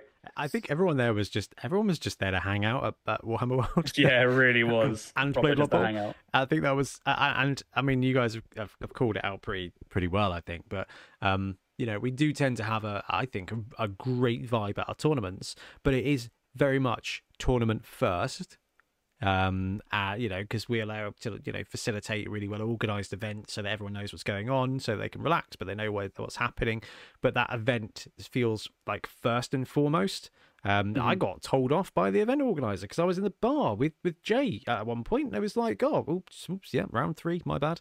Uh, it was, it's like it, it's it, it was it's really cool because it was it was it was very much like a, a hangout thing. Now, rule set. It was a sevens event. We had four games. It was 600k TV, um, and the skill pack was uh one. Uh, well, it was essentially the sevens league rules but without the bad bad bits uh, so it was after each game you had a now milton correct me if i'm wrong here but it's a You could choose one for Yeah. a random primary, or you could random for a random secondary. that's right random player random secondary or chosen player random general um Yeah. so you know we, we we we oh yeah sorry yeah yeah, Ah, yeah. well for me it was random generals every single time yeah, Um, but like, we normally have a tier based skill package that people can prep and practice for and kind of construct their list around that. And this was very much a case of bring 600k's worth of stuff and things will happen to your team. Uh, and I think I think from the from the offset, like it was a, it was a non NAF tournament, so it's just you know none of that kind of in the back of your mind. It was just a case of I'm going to play sevens. We're going to get some random skills, and this is going to be, I think, um, I think potentially uh, kind of like in our, our our thoughts about the event, but that that the comp element of it was. I don't know, second, maybe even third in the ranking of the day of like what we're there to do. totally. Yeah, yeah, yeah. Mm, I mean, I didn't get the competitive vibe from anyone really. no. Maybe no. top table last round, but Yeah. Oh, Yeah. uh, second to last round, I think was the was the- yeah, actually, yeah, was yeah. the thick one, and uh, you know we, we'll talk about that in a minute as we kind of go through the rounds. But um, yeah, the rules pack was it was it was light. Like, This is just come along and play Blood Bowl, which which I thought was I, I don't know really helped me because we don't get to travel much for these kind of events because, like I said, weekends are you know, I mean, you know, Milton, you've you've got a kid, and I TIFF works every other weekend, which means it's really difficult for me to want to give up my weekend with my wife if you know I'd only get to see her, you know, for two two days in a row every fortnight. It's kind of like, well, I'm still at the point in my relationship where I massively enjoy being around her, which is wonderful, and everyone kind of looks at me funny when I say that, but um, it's really good. I don't like giving up my family time, and it must be challenging for you guys as well. So. Um, yeah, the, ch- definitely. the chance to like properly sneak away for a night for two days basically with a goal of just hanging out and playing blood bowl was amazing and the rules were very much secondary for that i think Yeah. Yeah, definitely. A hundred percent. Yeah. Um, you know, like my my attitude towards the rules back, and we'll probably go into this a bit more as well. Was like I, I, I mentioned it before. Like I've been playing Chaos in the local league, or Chaos Chosen. Mm-hmm. Been having a lot of fun with them. I painted the team up. It's been I've I've taken random mutations the entire way through on my beastmen through league, and it is played out beautifully. And so I thought, well, I'll keep going with that. And so I was like, I'll, I'll just play with whatever I get. Like I'll just make it work. Like there's not too many mutations that are that bad. I've got three beastmen, and I'll give them the the, the mutations one each round, and it'll be great. It'll just work out. And that was kind of the attitude. And if it doesn't, it doesn't. You know, I'm Yeah. here to have fun. I'm there for the experience because, like as I said earlier, Warhammer World was completely new experience for me. Um, and yeah, obviously we were there for the tournament, but there's like other cool stuff to do at Warhammer World. Oh, dude, it was a holiday, right? Yeah, yeah, like the exhibition and everything is incredible. If you've not been, you should definitely go just to see that. That's really good. Did you find the assassin? The assassin. Did you get? Was Oh the, yeah, we didn't tell you about that. So in the the giant scene, um, the giant space marine Khorne scene, the big city um, battle. yeah, that one. They hide an assassin every day in a different place. Oh, okay, I didn't know and that. if No. you spot the assassin, you win the assassin. I don't know if that's still. I a don't know if they still do that. Maybe they I- don't, I- still I do don't know that. if I'll do, be honest, yeah. I, I didn't really have that much time to do it because I was going in between rounds and I was like Yeah. doing a room between rounds. And yeah, I probably wouldn't have spent too much time looking I mean, for an the- the- assassin. that room is amazing. The best way to describe it is a Warhammer version of the Hogwarts model at the uh, at Mm. the Harry Potter like Hogwarts movie day thing. Um, it, it's monstrous. It's like a two story. It's a diorama, yeah, that's two floors. yeah. It's just amazing. like I just, oh man, to build such a thing would just be a dream. And talking about dream jobs, um, the event was actually run by a couple of lovely guys whose jobs, whose actual jobs are to run Warhammer events. Uh, so I had a lovely chat with one of them uh, in between rounds. I was like, "Look, is this, is this like legit your job?" And he was like, "Yeah, man." Like I run events. I was like, "That is just so cool." He was like, "Never run a sevens event. Uh, never really run a Blood Bowl event during the week before, so this is kind of exciting for us to do." Um, so I was talking to him about the schedule because I said, "Look, mate, I love the schedule that you've done here uh, because it was uh, ten o'clock registration." and then basically game one at 10.30 for an hour's time which is what we do for sevens because actually most of the time that's more than enough time and then a half an hour break between that game and then an hour then a lunch break uh, uh, in between two and three of an hour and then half an hour between three and four and then half an hour between game four and the awards. So it gave everybody that extra time to hang out to chat to mooch around to you know go and look at the models and stuff. Um, and i sort of said to him like I, I love the pacing of this. It's like milton you already said like when we have our sevens days they're way more chill. Um, you give Definitely, yeah. give everyone a little bit more time to just relax and unwind and stuff. And they, they gave me more time here and it was it was perfect for what it was. Um so i kind of was like how'd you come up with round timings? He was like don't know just happens and i was like cool. Well cool. Well, good, That's good. well, well, good job. Good job because it was perfect. Um anyway should we talk through our rounds? Yeah. Yeah. uh well i guess we should probably talk about rosters. Milton i feel like you were taking Slann Yeah, I could have done. had had them in the car. Um, yeah, that wouldn't have gone down well, would it, for anyone? Um, no, so uh, yeah, as I said earlier, I brought uh, Chaos Chosen for blockers. I want to say they're called. warriors Everyone, I, everyone Chaos I played Warriors. called them something different. They they're either warriors or blockers or yeah. i think they're uh, chaos what- chosen blockers is the official name Okay, yeah, cool. And three beastmen and one assistant coach, I think. Yeah, I think that was it. as a very solid build. Not the you know not the minor Minotaur build, is it? But yeah, it's fine. Uh, BT, how about you? Uh, I dug out my nobility. Um, and uh, yeah, I went with the two bodyguard, two blitzer variant um, of nobility with a desperate measure. No ogre.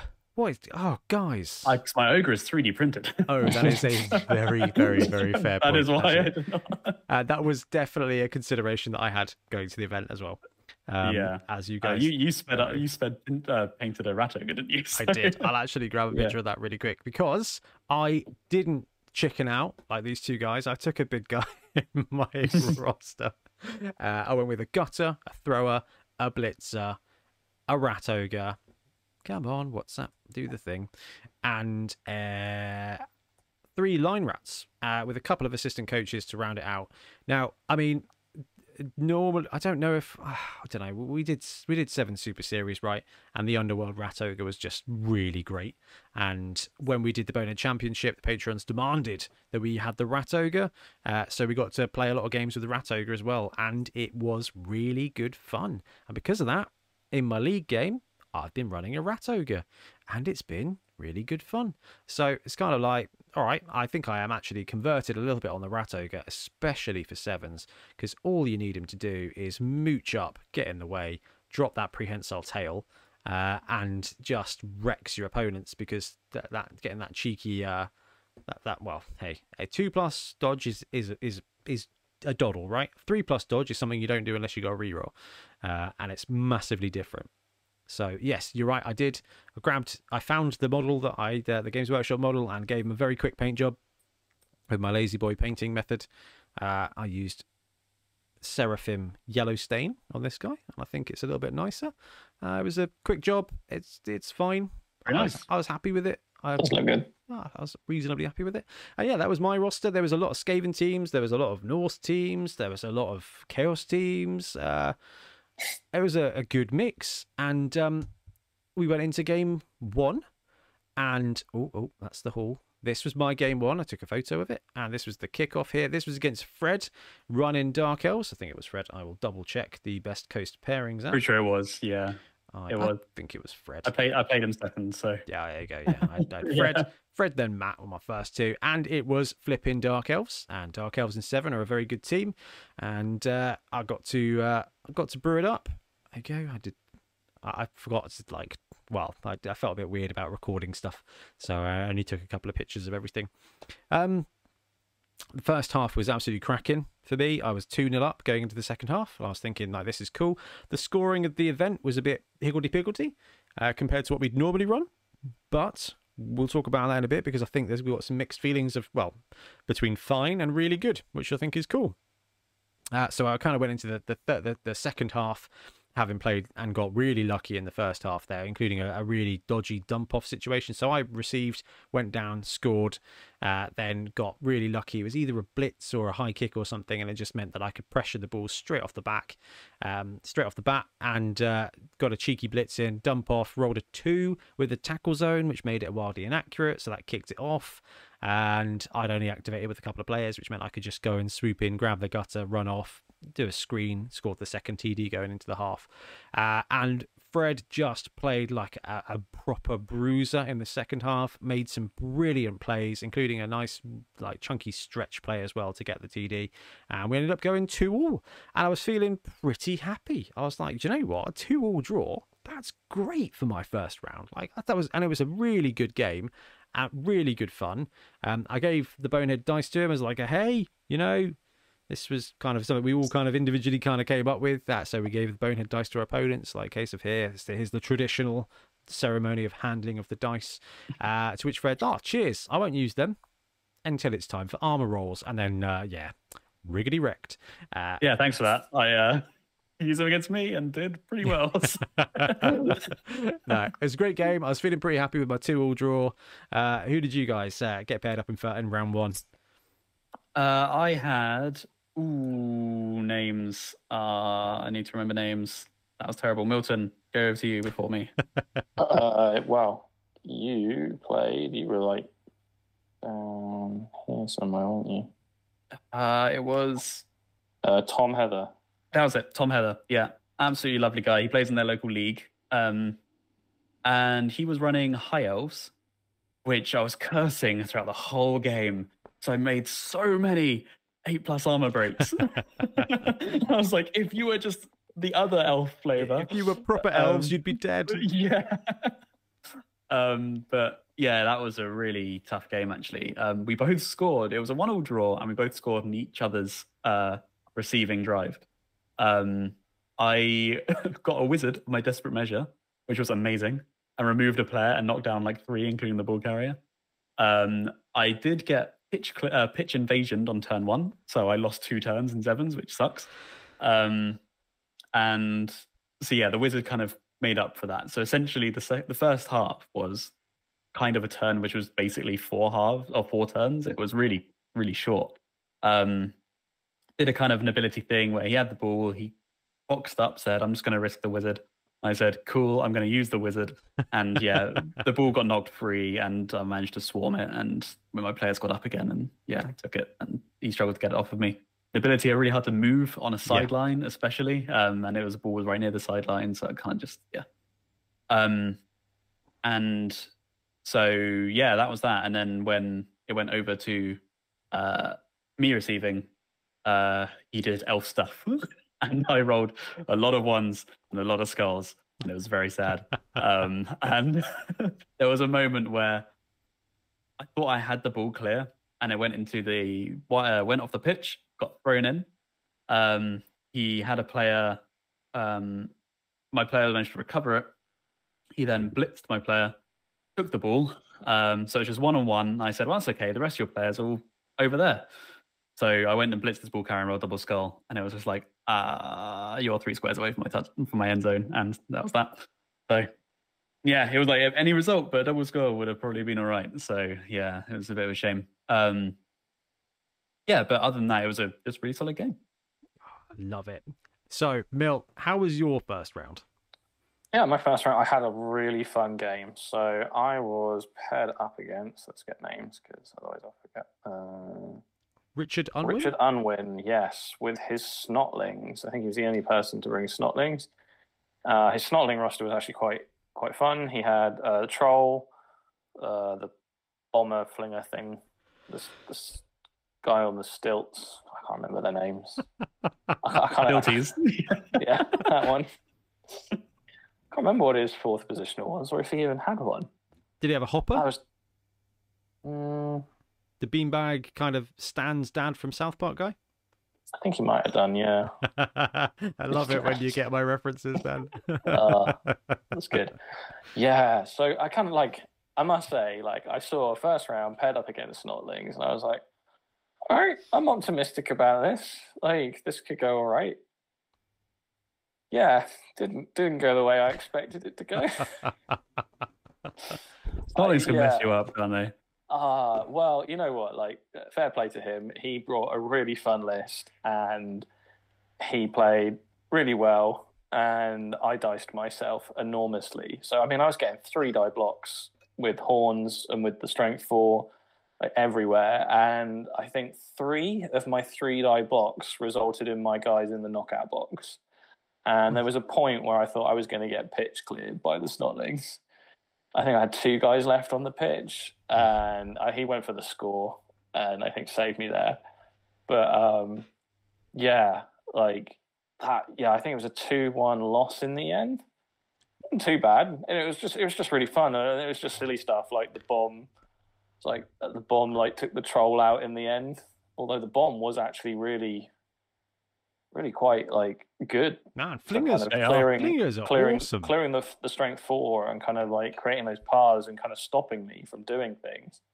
But yeah, I think the the most like grueling role was the Beastman had the ball. There was one snotling, I think, and I only had one thing that I could do left, which was to blitz with the ball carrier and then score the touchdown. And yeah, I think I uh, two skulls, one both downed it. Yeah, he's Evans. and then casualty the beastman.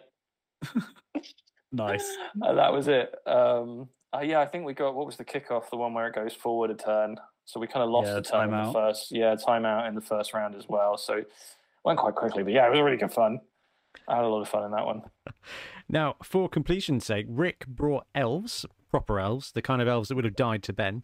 And uh, his first round was a- guy called uh, David, who was running wood elves. Uh, and he ended up winning 2 0 with three casualties, which did score him a bonus point. So Rick was the only one of us to win in the first round. Mhm. Uh, but it wasn't too bad. It wasn't too bad. Uh, then we had a nice little break, uh, and that was kind of a really great opportunity to just meet some other people, and it was just so wicked. Just in between rounds, you know, we had Andrew Primack, he was up, uh, who's just an absolute legend of a chap who came up from Brighton. He always comes to, well, he comes, he came down to Beachhead and had a great time. He's a brilliant patriot. He's just such a lovely guy. It was great to see him as well.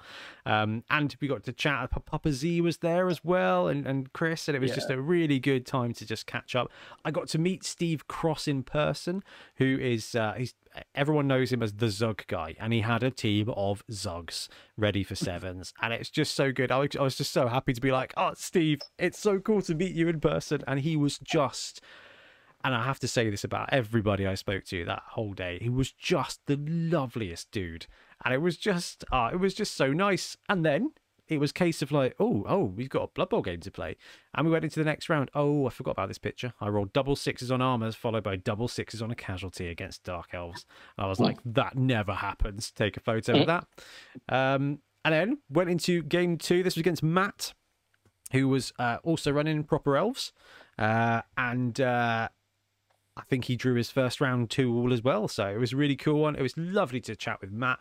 Um, beautiful orange elven team.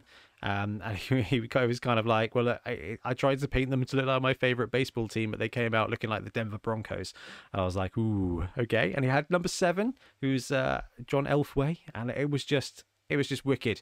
Now, after my first round, I took a random and I took a general on a line rat. That was my my strategy. Was you, you know the best odds for a decent skiller on a line rat. So we've done this in league. We did this in the Bonehead Championship as well. And I rolled tackle on a line rat. That's pretty good. I was thinking, sweet. You know, block is probably the only skill I would have rather had, uh, and tackle is going to be useful. Uh, not a single piece of dodge on this roster for the elves, because um, obviously elves don't have dodge. They they gain Yep. it when they choose it, and that was not the case. Uh, in this case, the sidestep guy took a random general and had sneaky git in the end, which again didn't really come into play. And this was just a proper good match. I think it was. Uh, I think maybe I scored, then he scored, then I scored, then he scored, and then I had a couple of turns at the end to try and swing it to take a cheeky three-two, but ran out of uh, ran out of turns. We had a riot or something like that. It was it was a really good game. Um, that's my, the candid in the the Discord, uh, which was really cool. But it was just it was a really solid game of sevens. That's my next round, and I had a great game and a great chat as well. I think this is um, I think Matt was saying this is only his third game of sevens ever. Um, and it was just a really cool one. And again, I was I came out of this one like I was like, okay, another two-all draw. I was like, you know what? That's respectable. I'm fine with that. Like I'm scoring scoring TDs and having a great time and a great chat. And I actually got a couple of casualties. The Rat Ogre was just magical. Uh, failed a couple of blocks in both my games. He did the, the both down, both down a couple of times. He, he even raged um, double skulled at least once on a on a really easy blitz. And I was like, uh, you know what? You can't you can't fight that. But most of the time, it was a case of the opening move was uh, I declare a blitz on Ben's table with my rat ogre because I'm not actually going to punch anybody. I roll a two plus, and then he wanders over and bases two or three players on the line of scrimmage on the other side. And those players are just committed, right? Because they're going to have to take a three plus or a four plus dodge to get away, or try and fight the rat ogre. I was like, yeah. This is this is magic. Like it was a really effective strategy. Um, and then it just gave me a free, at least a free two to four die block on the follow up turn. So it was a case of like they can leave people in base contact, they can take bad dodges to leave uh, to get away from him, or you know, and then next turn I can just have a crack at a punch, and with frenzy. You can kind of just use it to push and and screen with him with prehensile tail in the way. So if I went up left, I could block a guy and just kind of frenzy push around to just tie up that line of scrimmage with prehensile tail. It was it was, it was brilliant, and the Roger, despite his failings, uh, did a really solid job. So I was, I was very happy with that. So that was my game against Matt for round two. Who did you have, BT? Uh, I had Fred. So Oh, the guy you played Fred, round yeah. one. Yeah. Yeah. Um, yeah, I played against the Dark Elves. Uh, I actually lost pretty bad. Uh, it was a uh, 2 0 loss. Um, and, but it was uh, not terrible because I did get the three casualty points. I took out all of his linemen. I like killed the lot. Uh, but against Dark Elves and Zevon, that's still dealing with three blitzers and a runner. So um, yeah, it was it was pretty pretty brutal. Um, so yeah, I was removing a lot of players, but still, elves don't need many players to do stuff. I was really struggling to get the ball off of those blitzers. Um, he was doing amazingly well at keeping my key players tied up. Like knowing I can't like easily dodge out. Oh, the skill I had, by the way, um, from round one was break tackle on a bodyguard All right. which is pretty good. So I was just like, first turn, turn one, right? Okay, you've based my bodyguard. So what? I've got break tackle, two plus dodge. He rolls a one and dies. I'm just like, oh, okay, cool. Okay, don't have to worry about that skill. Um, so I was a bodyguard down for the whole game, which really didn't help. Um, and then he was really good at keeping up the other one. And when like that's your like wrestle piece, and then dealing with Hmm. if if he's kept on the floor, um, or based and can't dodge away, dealing with three blitzers is really tough. Yeah. Um, so I just couldn't get the, the power dice. Really was what it came down to be. Well, I did just against the lineman. Do you know what we're doing good? What? Having an ogre, I reckon. I know. the, the whole time I was just like, man, I need the strength five. Uh, Yeah, it was. Yeah. How did your good desperate game. measures play out? Oh, that turn. Right. Here's where it gets spicy. So that time, oh, was it this game? Oh, that might be the, the no, it was this game. It was this game. I had the free pass one where you can just was it Razzle dazzle? yeah razzle dazzle. Yeah, yeah. Where if you're not aware, uh, you can once per game declare a pass. It is automatically successful and automatically caught by a player of your choice. Can be intercepted, um, which happened, I think, Rick. I think Rick intercepted someone's razzle dazzle. Oh, yes, yeah, he obscene. um, yeah, and that's really powerful. It's as powerful as it sounds. And I've gone out of focus. Mysterious. Oh, you There have, go, I'm yeah. back. Um, A ghost.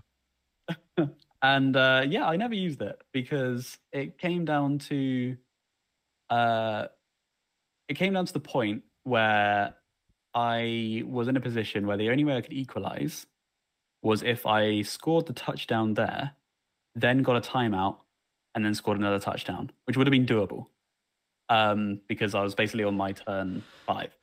So I could score on my turn five, have turn six, get a timeout, get another turn, get two turns to score. I said to, in my head, I don't know. I feel like this makes no sense in hindsight. Or a But high in my head, I said, yeah, or a hike. I said, okay, I'm in a position where I can just do a handoff, a three plus reroll handoff to score because it's just catching. Yep. Then that means I can keep the razzle dazzle for what is ultimately going to be a much more stressful turn where he's going to do everything to stop it. So I'll keep the razzle dazzle for that. And so, okay, so I'll just do the handoff now. Rolled a two into a one and Oh. then that was the game. and I didn't get the timeout, and I didn't get to use the razzle dazzle. So I just feel like I should have used the razzle dazzle, guaranteed one touchdown, and denied the opponent the clean sheet bonus. Um, but yeah, I got yeah, I, I don't know, I don't know. It was it was a risk thing, and yeah, it could have paid off really well. And I feel like taking the bet the option which paid off the which could have paid off the best, Yeah. is still probably it. 'cause Yeah. I didn't really lose anything. Because definitely being able, giving yourself the option to roll the riot, pop the ball, pick the ball up, and then that be automatically able to pass it straight away for a TD. and automatically catch it. I could Yeah. just run into tackle zones and catch it. Yeah. Yeah. so, yeah. Oh man, brutal one. Uh, Milton, how was your round two? Yeah, uh, I played against Simon. I want to say Bolf. I hope I'm saying that correctly. Um, this was, I think, yeah. No, I voted this as my favorite game. So, firstly, I rolled monstrous mouth on one of my on my first beastman, which I went Okay, that's fine. catch. Poor man's catch. Interestingly, I haven't had this mutation on my KS team for League yet. So it's not one that I've used in kind of play before, but I was like, okay, uh, yeah, it's a reasonable skill to have. Probably use this. Didn't come up in this game. Um, and so by the end of the game, my my optimism towards my uh, my tactic was, was was dwindling. um, yeah, this game was against Necromantic. Um, I think he had. I'm trying to get this right. Two wolves. No, he had flesh. No, no, sorry, he did have two werewolves. Yes, he had two werewolves, a flesh golem. Is that it? I A don't think you white, can fit anything else in. Oh no, and a white, yeah. Um, and There was a, a couple of guys running Necro, and I think they were running the same roster. Um, Yeah, well, s- no spoilers. I played Necro in the next round too, but it was a different roster. So, Oh, okay, magic. um, they were yeah. both running two werewolves though. yes, Yeah. You've Gotta run two wolves. They're, they're just too much fun, especially in Um, sevens. Yeah, that's so fun. Um, yeah, I, like, I don't know. This game was nuts. So, I like in the first half, I had the advantage, and I was pressing the advantage, and I got, I think it was like turn three, and I got a beastman with the ball in completely clear in running distance of the tackle. Uh, it was running distance of the end zone. Needed a, a rush. Of course, I failed the rush, didn't I? Ball goes off the pitch, comes halfway back down. We've got a bit of a scrum going. Ball kind of goes, bounces back between people. Yeah, that was a bit crazy. And then I, I really struggle with passing. I don't know why. I, I guess it's just because I've always kind of played the heavy bashy teams and just feel safer to cage and then like hand off. The the the the, blockers aren't that bad. You know, they're three they're three plus edge. I mean, Blockers that's are great, man. horrendous. They're a I was looking at slow. it. I was looking at it, and I was like, okay, I have a chance to score here. Basically, my chance to score is jump into the ball, get, jump onto the ball, which is in a tackle zone. So I think it was a four. It was a four plus pickup, and it was a three plus dodge out, and then I could only get so far, and then it was a three plus pass and a three plus catch. And I succeeded it for the touchdown and I was super chuffed. I was like, yeah, that was definitely worth doing. And then he kind of, and this this is kind of like the weird thing. So because of all the strength four, I was kind of and, and and the high armor, I was kind of anticipating in my games that I would have good survivability. But I was never winning the. I was never on the winning side of the armor rolls. And so, like in every game I played, like my team was just dwindling by the second half, and that made it really difficult. And so, yeah, with the, werewolves movement's crazy, and it just got it, it got to a point where I think I was just like I was just trying silly stuff. I was just like, right, this beastman's on the the line, but I'm just going to get him up and try and jump him through every tackle zone with a blitz because I've got no other choice because all my all my players are at the other end of the pitch or in the knockout. Sometimes it works, right? And you Yeah, only need, to, You you only need those plays to work once, and you, you can line it up for a touchdown. It's so good.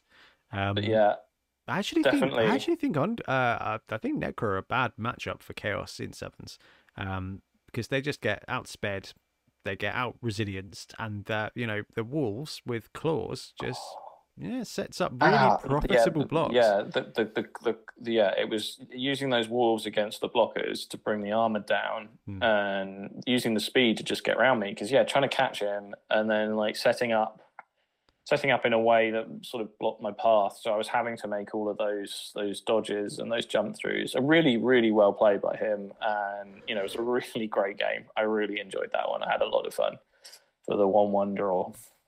And uh, down on table one was our friend Rick, our driver, uh, who played against our friend Chris. Yeah, um, green skin Phil. Yep. A- a- What a and game. That was the that was the game that was palpable on table one, and and we all finished our rounds, all started chatting. You know, everyone was like, "Oh, let's go see if we can grab some food at uh, Bugman's." I didn't make it that far. I ended up just talking with people like for the whole hour. Um, but that game was going on, and they had a proper brawl. Rick snuck out and got the win in the end. I think he was uh, one 0 or two 0 or something. Not Oh, to mention 2-1. before that, he forgot to do his skill. So I reminded him and said, "Rick, have you did you do your skill? What did you get?" And he's like, "Oh, I haven't done my skill." So he goes, "Oh, probably pick general and alignment." Um, and and gets blocked. Classic Rick. like, yeah. Oh, oh, that's nice. uh yeah so they had a proper brawl uh, but it was so nice to see two of our kind of like wobble guys on table one and having like the the, the definitely the match of the round there uh, and rick ended up going 2-0 into the lunch period and over to round three and that was the other shot i got Tom in round three. Now Tom was wicked to talk to because uh, he kind of works at Warhammer World. There was a, couple of guys there um, who uh, kind of I, I, guess they're contractors. They they and uh, he's like, oh, we're always here, but today we're going to play some sevens. And he had a flipping Skaven team with a very cool gutter runner from the Underworlds kit. Because I saw this a couple of games before. I was like, like to the left of me, there was this gleaming green flying gutter runner, and I was like, ooh. Um, and I got to play against him. So he was running Skaven. I didn't go for the had two blitzers, a thrower, and a gutter. And I was like, ooh, it's mirror match time. Uh, I rolled a random skill on alignment after round two and got Dauntless. Um, so I didn't bother with the skill ring for this game because he had no strength four. So I was like, well, I'm just gonna not gonna confuse myself. Uh, can't remember what he had. Um, oh, I cannot. Oh, his gutter runner had something. I can't remember what it was. Uh, oh, his gutter runner had frenzy. That was it. Uh, and I forgot about it, and immediately got my gutter runner surfed in the first, like the first turn. It was absolutely brutal. I received, I mooched up, and uh, by like turn two, I had four players on the pitch. Uh, by turn three, I had three players on the pitch, and it was horrific. And I managed to pull out just complete Bravo Sierra. Uh, the ball ended up from the far side of the pitch, and I just went over there, blitzed, and then moved the thrower up, pick, got like a four plus pickup, and just hooned it to the end zone for the touchdown. And all of my KOs came back. Um, and nice. I was like, I got completely away with that because it was horrific, misplay by me, and it just snowballed like you wouldn't believe. Um, he was well happy because he was like, Oh, I got frenzy on a gutter runner, and then his gutter runner immediately frenzied off another gutter. So he was like, Well, I've won now. That's it. I've won. I was like, Tom, fair play. Uh, but it was a properly good game, and I think I won. Come on, what was the score? Uh, I think it was a 2 1. It was a 2 1, and there was just a ton of Skaven toing and throwing. It was brilliant. Like sevens is so good with like some fast teams, some maneuverability. Every team like they just need a little bit of an opening and he can pull out some real crazy shenanigans. And it was just a properly good game. And I was just in my element because I was like, hey, I can't lose because it's Skaven versus Skaven. So even if I lose to a Skaven team, I win because of Skaven. So I was really happy. But I did manage to sneak out the 2 1. Uh, I was like, ah, cool, right, okay. And you know what? Now I can't go below 500 for the day. Like, I can't, I've, I've got two draws and a win. If I lose my fourth round, I will go home, break it even, and I'm happy with that. Uh, but I uh, got a couple of casualties, got a couple of TDs. I was like, yeah, this was really good. A really good match. And I rolled a skill, and it was wrestle, I think, on alignment. Oh, uh, nice. So I was like, all right, Dauntless is good. Block, uh, Dauntless is good. Tackle is good. Wrestle is good. I was like, this is this is shaping up to be quite nice. The Roger did okay stuff. When the Roger gets going, he gets going. And with this this Skaven roster, that attrition, if if I can win the attrition on this one with the Roger, it, it, it just kind of snowballs as well. So I was really happy with the lucky recovery. Tom played a brilliant game. He just got a couple of bad dice. The thing is with Skaven, you, one team has bad dice for a turn. Then the Skaven team has good dice for a turn, and then that's a touchdown. And that's just really exciting. It was an absolutely brilliant game. I had a wonderful time. And uh, that was my round three. Uh, yeah, so. Ben yeah, my round three, I played against Stu, Stu Miller, um, who was running uh Norse, I believe. Yes. Yes, he was running Norse. And uh very well painted Norse. And um yeah, oh Stu was lovely. I had, I had a great game here. Um so sorry, I couldn't tell if Ben was frozen. No, no, I was looking at. us. well, we had to. We were using best coast pairings, and it's not. Yeah, uh, it's not super quick. Uh. it's not. No. um, yeah. So, uh, yeah. Uh, my second skill I got from game two was brawler, which genuinely I never used throughout the whole game because it never came into play. Yeah. Um, seven. When you got wrestle not... pieces as well, sometimes I'm using like there were times when I could use brawler, but I want the both down in that case. Yeah. So, um, yeah, it was it was weird. Um, but uh, yeah, this was a tough game. I did what I usually do, and I'm just like, okay, that's a problem, and the problem was the Valkyrie, Uh, and I my de- my desperate measure for this game was the strength four drugged up guy nice. who I got on the so I put down a blitzer. I had a strength four blitzer, All which right, was awesome. Griff. Yeah, um, strength four blitz with catch is pretty good. Um, and so I was just like, okay, cruise missile, Valkyrie, turn one, took her down, but didn't take her out. And I think I really um committed that player too far away from where everything else was, and I think I got a little bit tunnel visioned. Um, I forgot that having strength four is really it makes your nobility playstyle way better off of the sort of KDG control match, and I should have just done that. I was too, you know, Chaos Dwarf Skaven mode. Um, Mm. yeah, so yeah, it was it was a tough game. I, I took a beating. I think it was a 2 0 loss. Didn't really do much either. Um, but Stu was incredible with it. Uh, he let me actually take back a thing because I forgot about like I turn overed and he went to begin his turn. And I said, Actually, do you mind if I re-roll that? Um, he said, I said, I said, oh, I could have re-rolled that. Uh, he said, and then I said, no, because you rolled the armor. Never mind. And he was just like, said, you know what, just re-roll it. It's fun. And he said, I said, okay, I'll re-roll it. And then, yeah, we carried on. And I mean, nothing changed, but it was nice. And he was a very nice guy. Um, yeah, great game. Um, yeah, I think he saw me getting battered a lot by the dice and the team. And he was just like, take your re-roll, take your re-roll. It was, it was one I got people in coaching. So. But, yeah, oh, my, my strength four guy never left though. A lot, I think my other positions did. Uh, I think I was down to the yeah, I was down to the strength four guy and three linemen. Um, yeah, by the end of it, was Uh, oh, bless you. I mean, at least you had a strength four guy. yeah, yeah, that's true. Uh, my story, my the skill I earned after that game as well was, uh, really good, apparently. safe pair of hands on a blitzer. Oh, ugh. I did not do too well on the skill front, That's that's like the shadowing, isn't it? It's just like, but I did use it. I'll come to that in oh game my god. Wow. oh, it's the only skill that's worse than dump off. Uh, Mill, who did you get in round three?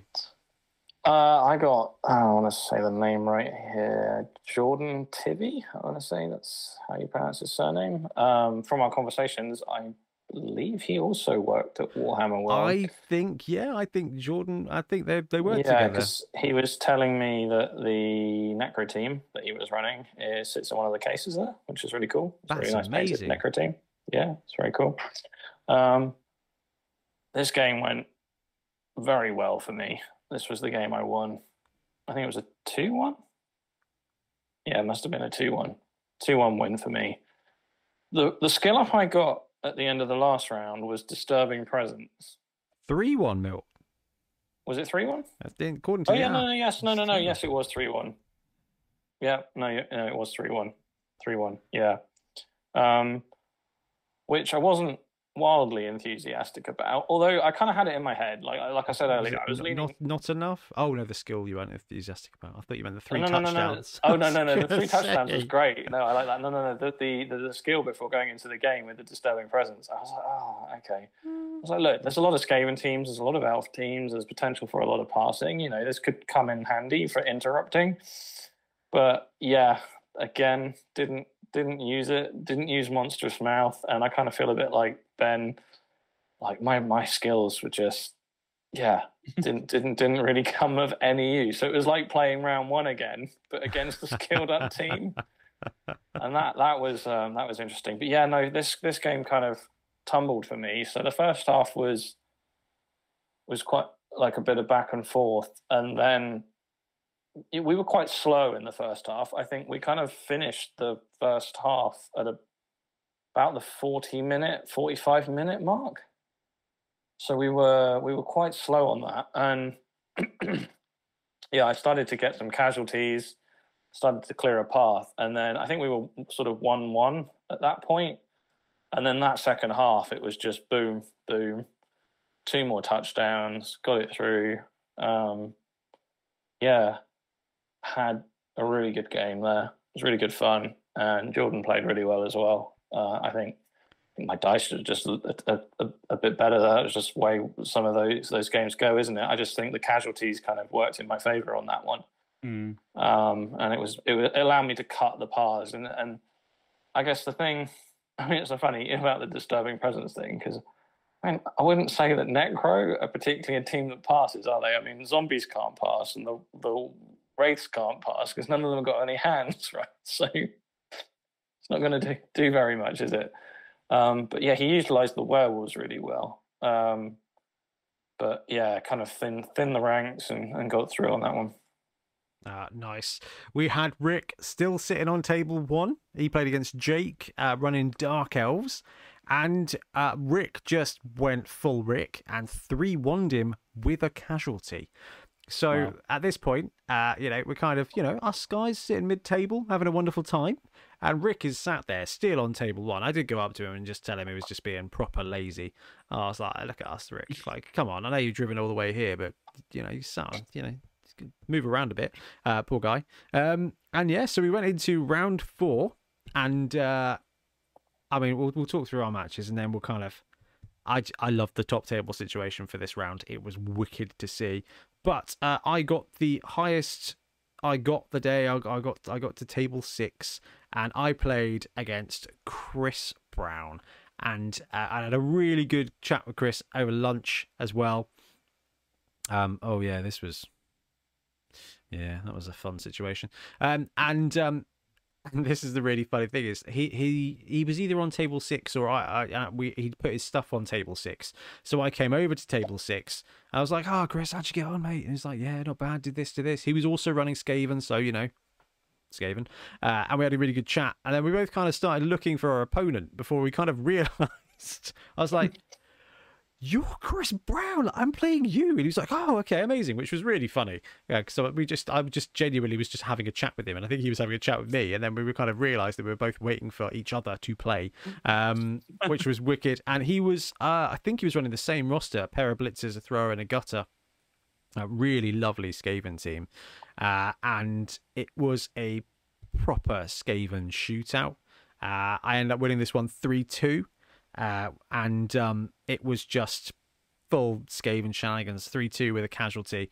Uh, It was just brilliant fun. We had everything. We had cheeky passes, we had end to end sweeps, we had a blitz, a high kick. It was just a really exciting game. The uh, the Roger did all right again. He wasn't stellar, but he was just a threat. And then actually getting that prehensile tail everywhere was good. Dauntless again did nothing, but wasn't too fussed. Tackle did all right. Wrestle went out first turn of the game.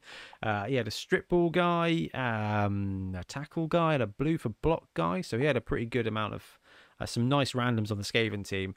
But uh, it was it was brilliant fun. Uh, we had a really good chat halfway through the game. He was showing us Howling Griffons army, and I was like, "This is just so good." It was it was that kind of event, right, where actually you were just ended up having a chat with people, and it was so so good. Skaven shootout. I won it with a three two. I was really happy. I was like, "Okay, well." You know what? Two wins, two draws, and I beat Skaven both times. I beat the mirror match, so I can, I can, I can be proud of that. I beat Skaven, and it was just a really good game against a really, really lovely guy. Um, and it was just a, a wonderful kind of finish uh, for me. I was, I was just really, really happy with how that went. Ah, Uh, Yeah, it's good. Trying to for me, I was trying to find you. Oh yeah. Oh yeah. bottom table. Yeah, Yeah. So after this point, after a draw and two losses, I was on bottom table, and uh, I was facing off against David, who Rick had first round. He did, the, Wood- yeah. the Wood Elves. Poor David was not having a good day.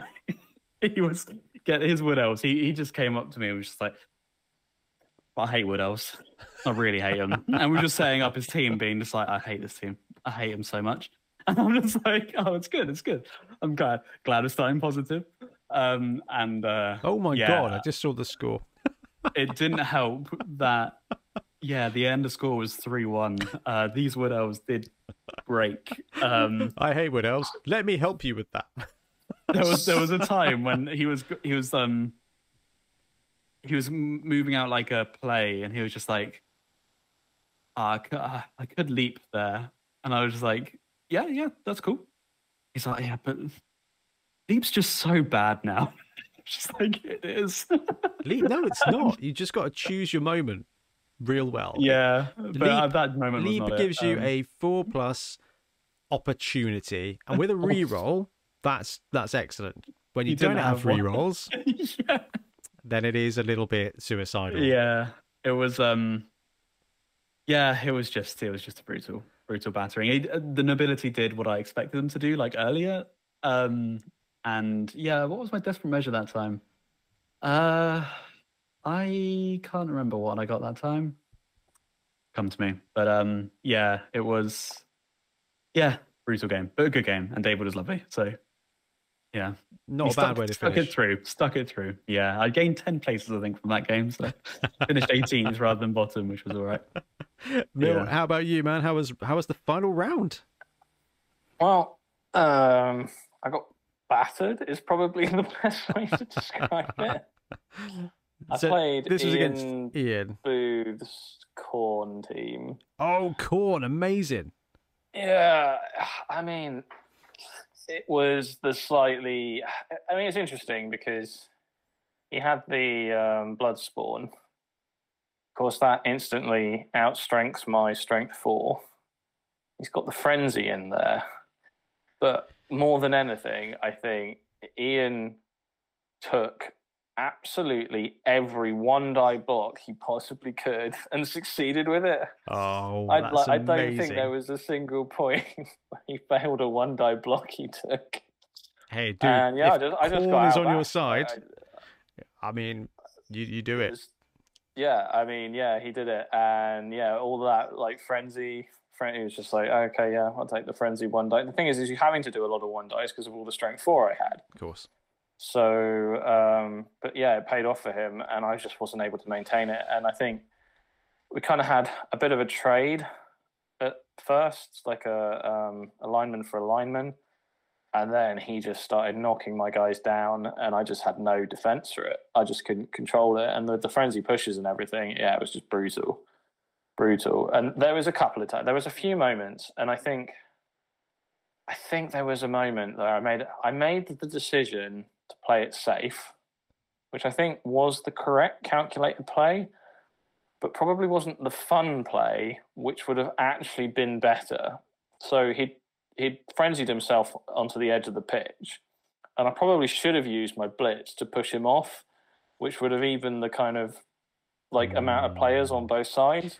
Sounds But like a greed used- blitz, Milton. We've been Well, there before. Yes, I know, but instead I kind of just ended up flopping my ball carrier into the middle of nowhere and getting smacked about. So,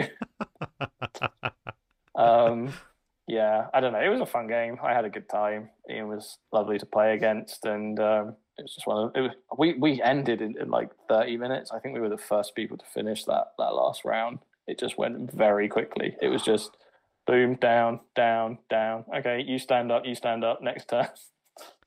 Uh, getting wiped Um, will uh, getting wiped I'll do that to you. Yeah. Um, uh, now the top table in four, in round four. So Rick had been there since round two. So game two, game three, and game four. Our buddy Rick is on top table. Now Rick was on the top table for two rounds, rounds two and three, our last streamed tournament, I think. Um, Bonehead Bowl, and it was so good to see Rick on the top table, and there he was back again, and he was up against Lord Zug himself, right? Steve Cross, which is awesome. So in my little world, my little Blood Bowl sphere, I was like, oh, this is a celebrity clash. Like, this is amazing.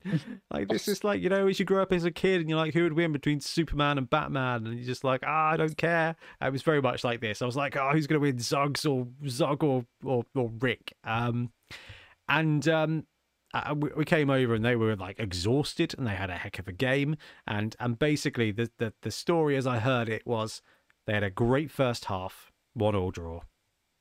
Second half uh steve running humans scored on turn 12 all right turn 6 of the second half went 2-1 up had one turn remaining and was just like that you know at that point both of the guys were like this has been a brilliant game. Um they set up they roll the kick it's high kick. Oh no. And the elven catcher mooches into the neutral zone right next to Steve Cross's line of scrimmage, catches the ball and just dodges out, goes straight in for the equalizer. So the turn 12 one turn touchdown equalizer from Rick there to go tied on the top table. And just, I'm gutted like that wasn't streamed because just what an incredible moment, an incredible game. And they were both, and all the, because you know what top table's like, right? People start crowding towards the Yeah. end. It's like, oh, what's going on? We did it when Chris, when uh, Greenskin Phil was taking on Rick at the top table. Like, oh, what's going on? What's going on? Like, you guys all right? Whoa, looks very serious. I just wish we'd seen that last turn touchdown. Um, but I mean, what an awesome way, awesome way to hit it up. And um, then we all had another half an hour break, had a mooch, had a beer, had a chat. Was wonderful. Uh, and then they did the awards, and they did a couple of great things at this event. One was the microphone, and I'm thinking, oh, we need a microphone now. Like that might have to go on the on the podcast wish list of items that I don't need. But we really do need. Um, and the second was the fact that because it's in the big hall, they got a big projector, and it is a big projector, and it's so cool. And they got to go through the prizes. So uh, the most casualties was Ian Revel with eight. Uh, then we had Dirty Dan's Filthy Git, which was the most uh, most players sent off for fouling, which was Fred, uh, our our opponent Ben, uh, with two. Now in sevens, you don't get a lot of fouls, right? Mm. So the fact he managed to get two players off for sent off for fouling is actually quite brutal, I think, in sevens. Uh, this is not Adam Pike or Drew Creedy just putting the boot in all the time. Uh, sevens is a calculated risk. Uh, then you had the best lineman competition, which I thought was really cool. So at lunchtime, everyone could submit a lineman. Oh, actually, you know what? I've got to give it to my old iPhone 10. Oh, it's done a good job. Yeah. Um, I've taken that zoom in picture. And Stu won, who I was uh, your opponent, wasn't it? That's who I played against. Yeah. Yeah. uh, lovely Norse lineman. The second place lineman was Tom with uh, this beautiful halfling, like some really nice shading and stuff like that. And then Paul Blunt, Greenskin Phil's brother, right? Mhm. Got the first place best lineman. It's a gorgeous team. Like I think a lot of people have seen this team by now because it's posted a lot. But it's like proper like frozen base Norse team. Yeah, unreal. Out. Huge fan of his painting. Uh, it was really cool. Really cool to see that. Really cool that they called out for the award. Uh, then we had uh, Mighty Zog's Wall of Steel, which was the least touchdowns conceded, which was Jay Clare, like you guys said, lead games designer for Blood Bowl. Clearly Hmm. knows how to play some solid Blood Bowl there. uh, who also took the second place award. And uh, third place, I've done this in the wrong order. That's my bad. Was was was Greenskin Phil, our buddy, the fellow, uh, you know, fellow wobbler who was running a, Yeah. a very lovely underworld roster with a snotling because he was like, I can't, I can't not take a snotling. I've got to take a snotling. um, and the snotling did very well. Managed to grab third place, which was amazing to see. And Rick took the McMurty's Fair Play Award, which was the, He's the guy who wrote the rules. You, Yeah. you've, you've pretty missed one good. there, Ben. Oh, it's coming up. I, I couldn't. Okay. I couldn't take a photo of it because I was. I was going Yeah. up and collecting the award. Um, and yeah, so Rick actually won the day, went and won the event and the sportsmanship trophy, and he was personally Very good going. Yeah, really, Mhm. really chuffed because he said that the bloke who gave him the award said, "Person who wins the tournament doesn't often win the sportsmanship as well." He was like, "So, so great," and that's just such a such a cool moment for Rick to to actually go to the Games Workshop land, play in the Games Workshop tournament, and absolutely win it. And me being Skaven, oh, I'm a Pringles. I never got a chance to eat those Pringles.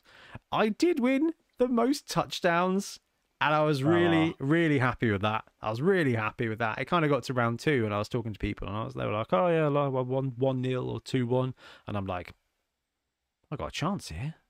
So you're saying, so you're saying there's a chance, uh, and because you know I, I, I like Skaven. I, I try very hard to score lots in Skaven, um, and I, I did it. I was really happy with that, and then we got the the whole uh, whole ranking up on there. So Rick was first with seven points.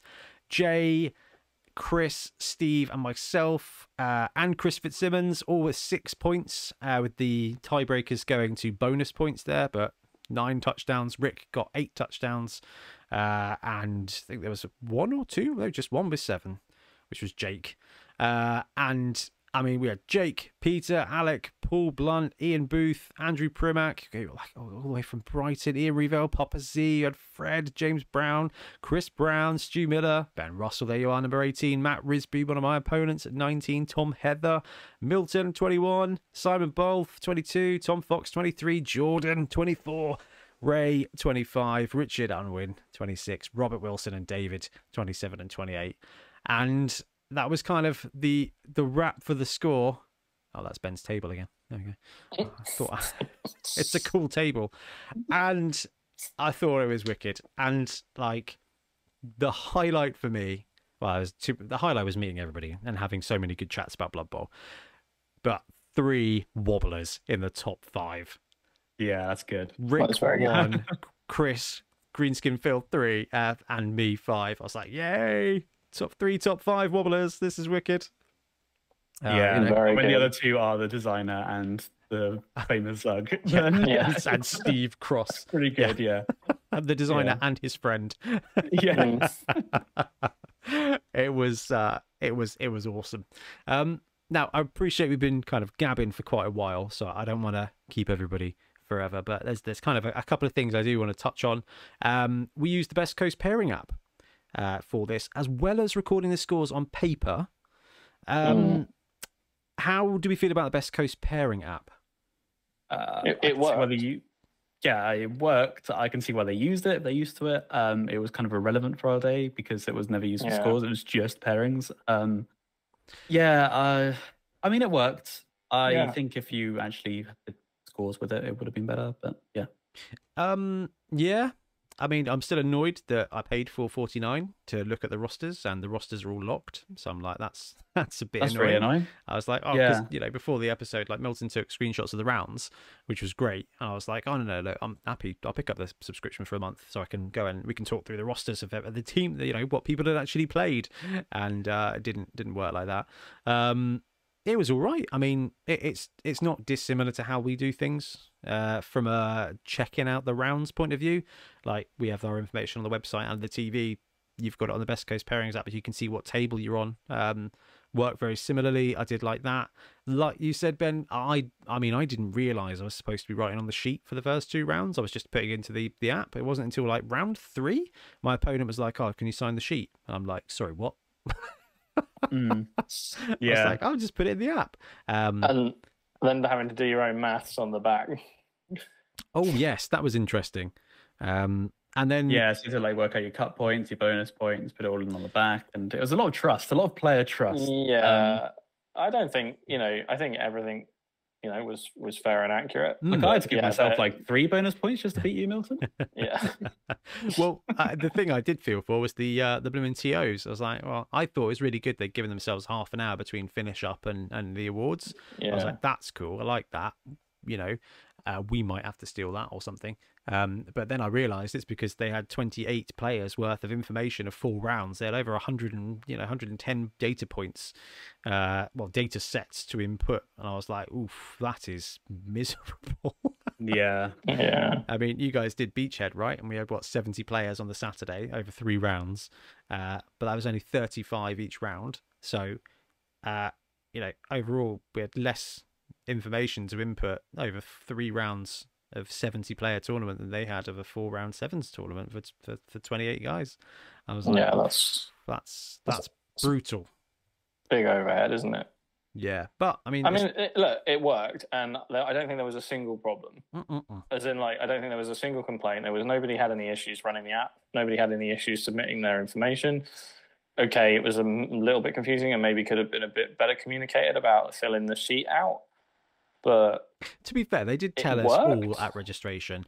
I just was then like, I've put it in the app. This is fine. That was that. So that was entirely on me, and I got more appreciation for some of the things where I'm like, I have to we have to remind coaches to like write their name on the bit of paper and stuff.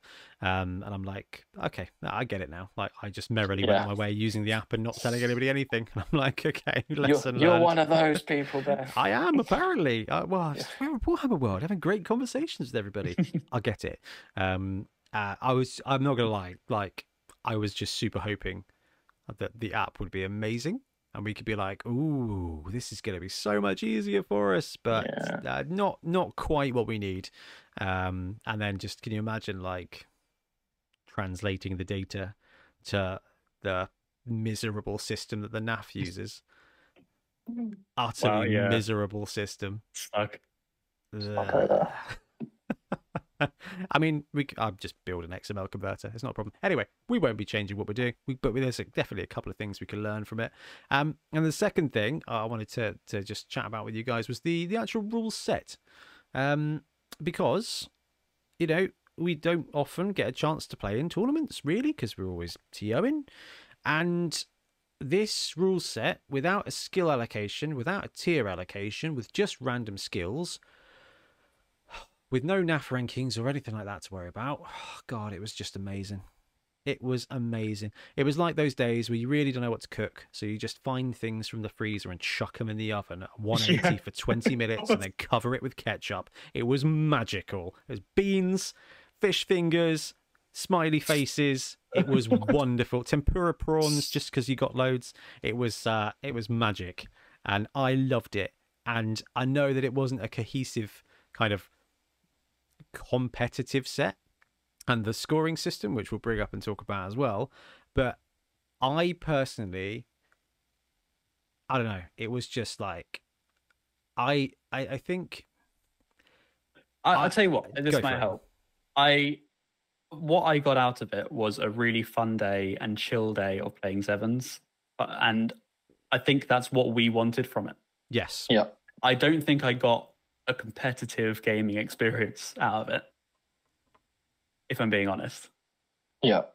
I, I have to If 100% that's- agree with you there, Ben, because effectively I played game one four times because my skills never came up. Yeah, yeah, exactly. Like Exactly. literally, there was not really like, any there, there were other people playing game four while I was playing game one again. you mean And Rick, like, yeah, it, it- yeah, exactly. You know, like Rick rolled some fantastic skills. kick, My- block, like- and sure hands or something? Was and and the thing is, is like there was nothing necessarily wrong with my skills. Although I didn't mention the last skill I got, which was prehensile tail. Again, a fine skill. Maybe not so great against Khorne because they're not going to be like dodging out, are they? Very much.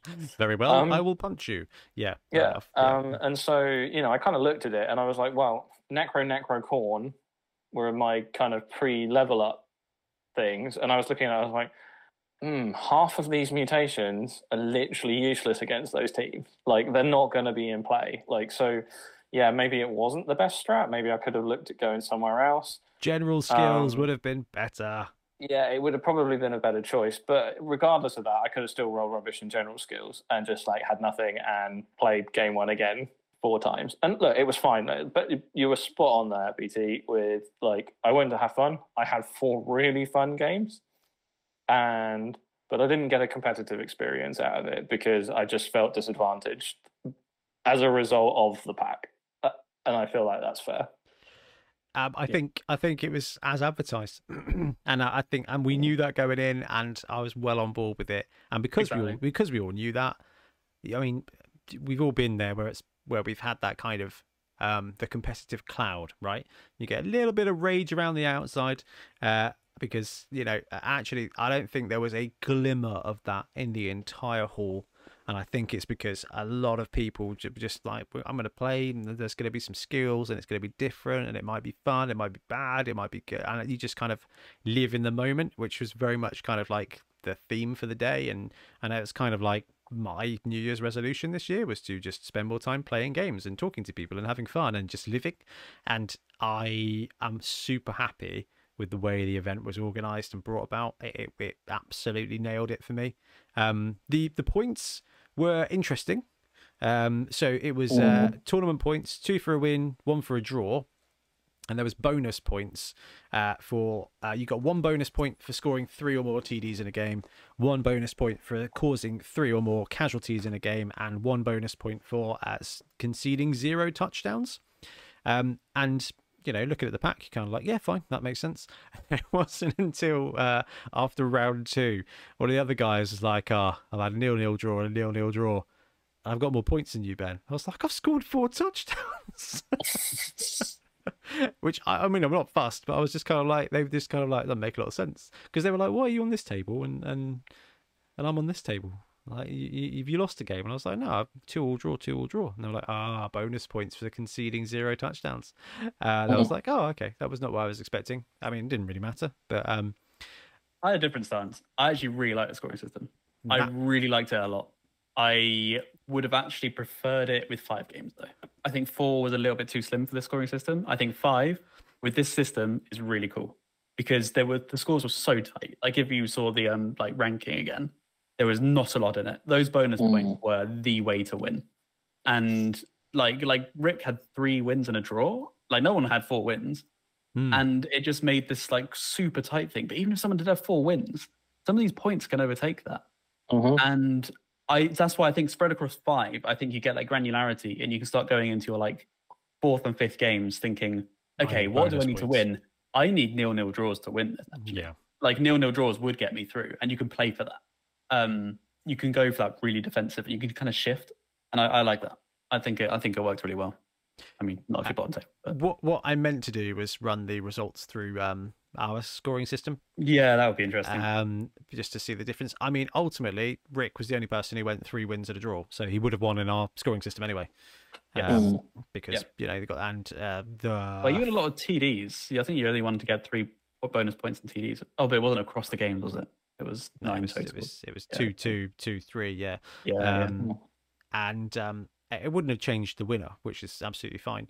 But it, it, it just it's just a different way of doing it, and I I I even I even really like this scoring system for this event because it, it really I don't know it's not like it doesn't matter but like it it kind of I don't know it it tones down the pressure a little bit as well because it's like oh we've got six points instead of ooh you know? I mean if this was our scoring system with sevens two wins 40 points two draws 20 points so 60 points nine touchdowns 69 points then five casualties or whatever it was so I would have ended up with 74 points, and then maybe someone else was on 73 because we do that because we run three game events for 11s, right? So that score needs to be granular every single time.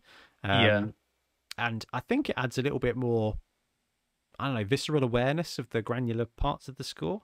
Whereas this, I like you yeah, say, Ben, was kind of like, eh, draw, but it could be a three point draw or a naught point draw, you know?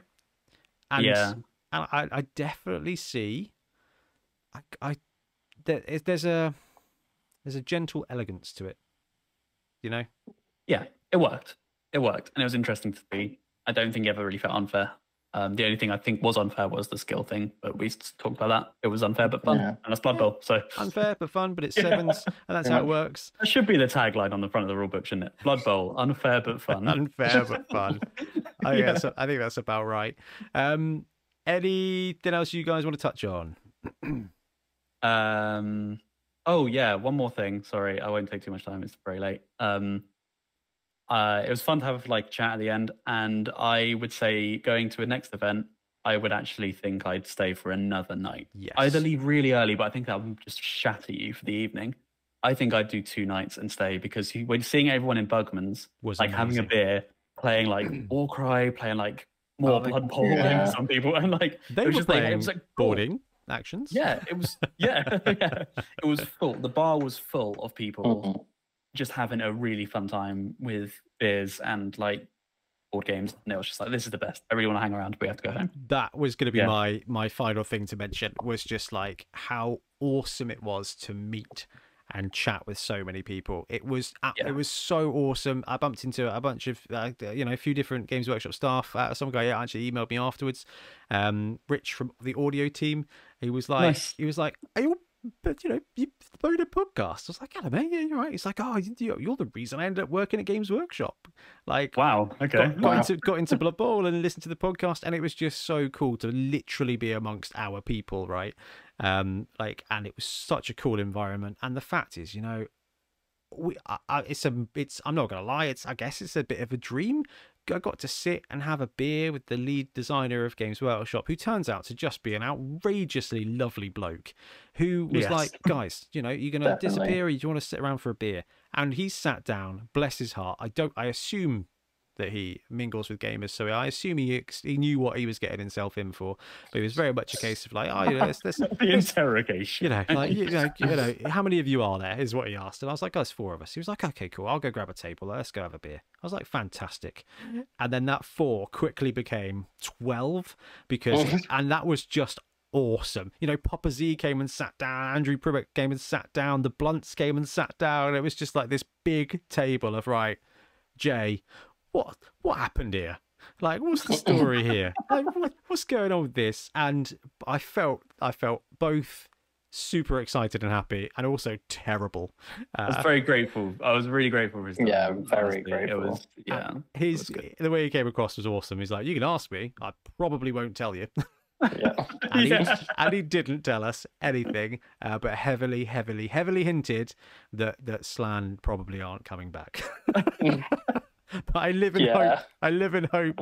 Even when we sat down, Uh. was like, "Right, guys, what what team would you want to see in Blood Bowl?" And genuinely looked at me and was like, "Not you. I already know." I was like, "Oh, Squigs, come on." and none of you people said Squigs. Even Papa Z next to me, I was like, "Somebody mentioned Squigs," and you guys were like, "Oh, Slaanesh." At which point it was like, Yeah. "Slann, Esh, okay." I was like, "Oh, frog people, bring them back." Um, They're I- going to be purple frog people. Uh, well, yeah, tentacly. Uh, one thing I think, I feel like, and this is completely just, this is completely Sky stuff. I feel like he was excited when we started talking about a giant team. Mm, Yeah, he Wow. did get in. I hope so. It's like, how would Well, that work? How could that work? Yeah, It's like, Yeah, What the, do the about cogs that, started yeah? churning, didn't like they? a They were like a like a giant sprue with a bunch of Gnoblars on it. So actually, you could pick up the giant and have the Gnoblars for the team. You could pick up another giant, have more Gnoblars. Yeah, you know, you want you want you want a star giant and some swarming players. Yeah, yeah, I was exactly. like, oh, I was like, okay, you know what? So if, there- if a giant team lands in Blood Bowl in the future, I feel like um, yeah, drinking with Jay is the sponsor of the giant team. I, I don't feel like it's going to happen. take him out on a Wednesday. See what happens. yeah. Uh, Wine Wednesdays, uh, Theory Hammer Thursdays, um, Theory Team Thursdays. But I mean, it was awesome. It was just an absolute hobby highlight. Uh, we took time out. We had a holiday. We went to HQ. We saw a, a massive amount of awesome people, uh, and it was just absolutely brilliant fun. Uh, I had I had a wonderful time. and I cannot wait to do it again because it Yeah, was me just too. it was just brilliant. I will do it again. Yes. Def- yes. Ooh, definitely. apparently, there's some stuff Definitely happening in wanna do it. July, isn't there? I need to. um July or June. Oh, I remember. I They don't said they'd announce think it in July, April, actually. so Well, fingers crossed. Uh, well, I think I I heard the Dungeon Bowl bit, and I was like, ooh, ooh, ooh. It was a three day, wasn't it? Friday, Saturday, Yeah. Sunday. yeah, which, 11, which 7 Sunday. might be a stretch, Yeah. but I I the, Nah, I'm, I'm there for that. Yeah, I'll have to have to see that one. But no, I mean it was awesome fun. So massive thank you to everybody who came and said hello and and put up with us, as it was it was awesome, absolutely it was awesome. really good. Um, right, guys, I think it's best we wrap up for the night because it's what is it? It's Warhammer preview in three hours or something. I feel like. Uh, oh yeah, yeah, it is actually. Yeah. Four hours, six minutes until Epic is announced. So that's very exciting. or not. Interestingly, this podcast will come out after the reviews. So who knows? Maybe there'll be some excited like videos with me going epic, epic, epic, epic, epic, and or a squig team. So who knows? Um, No, we all, we all know it's vampires, right? That is the rumor. Uh, that, that's also what been everyone keeps on about. It's been the rumor People since what? desperate. They're never coming. September. Yeah. it's like the tree man. It's just going to get pushed back and back and back. Oh, dear. All right. Anyway, guys, nice to catch up. Yeah, likewise. Yes. Ah, magical. Right. Thanks very much, guys, for watching. We'll be back soon with more bubble content. Happy blocking.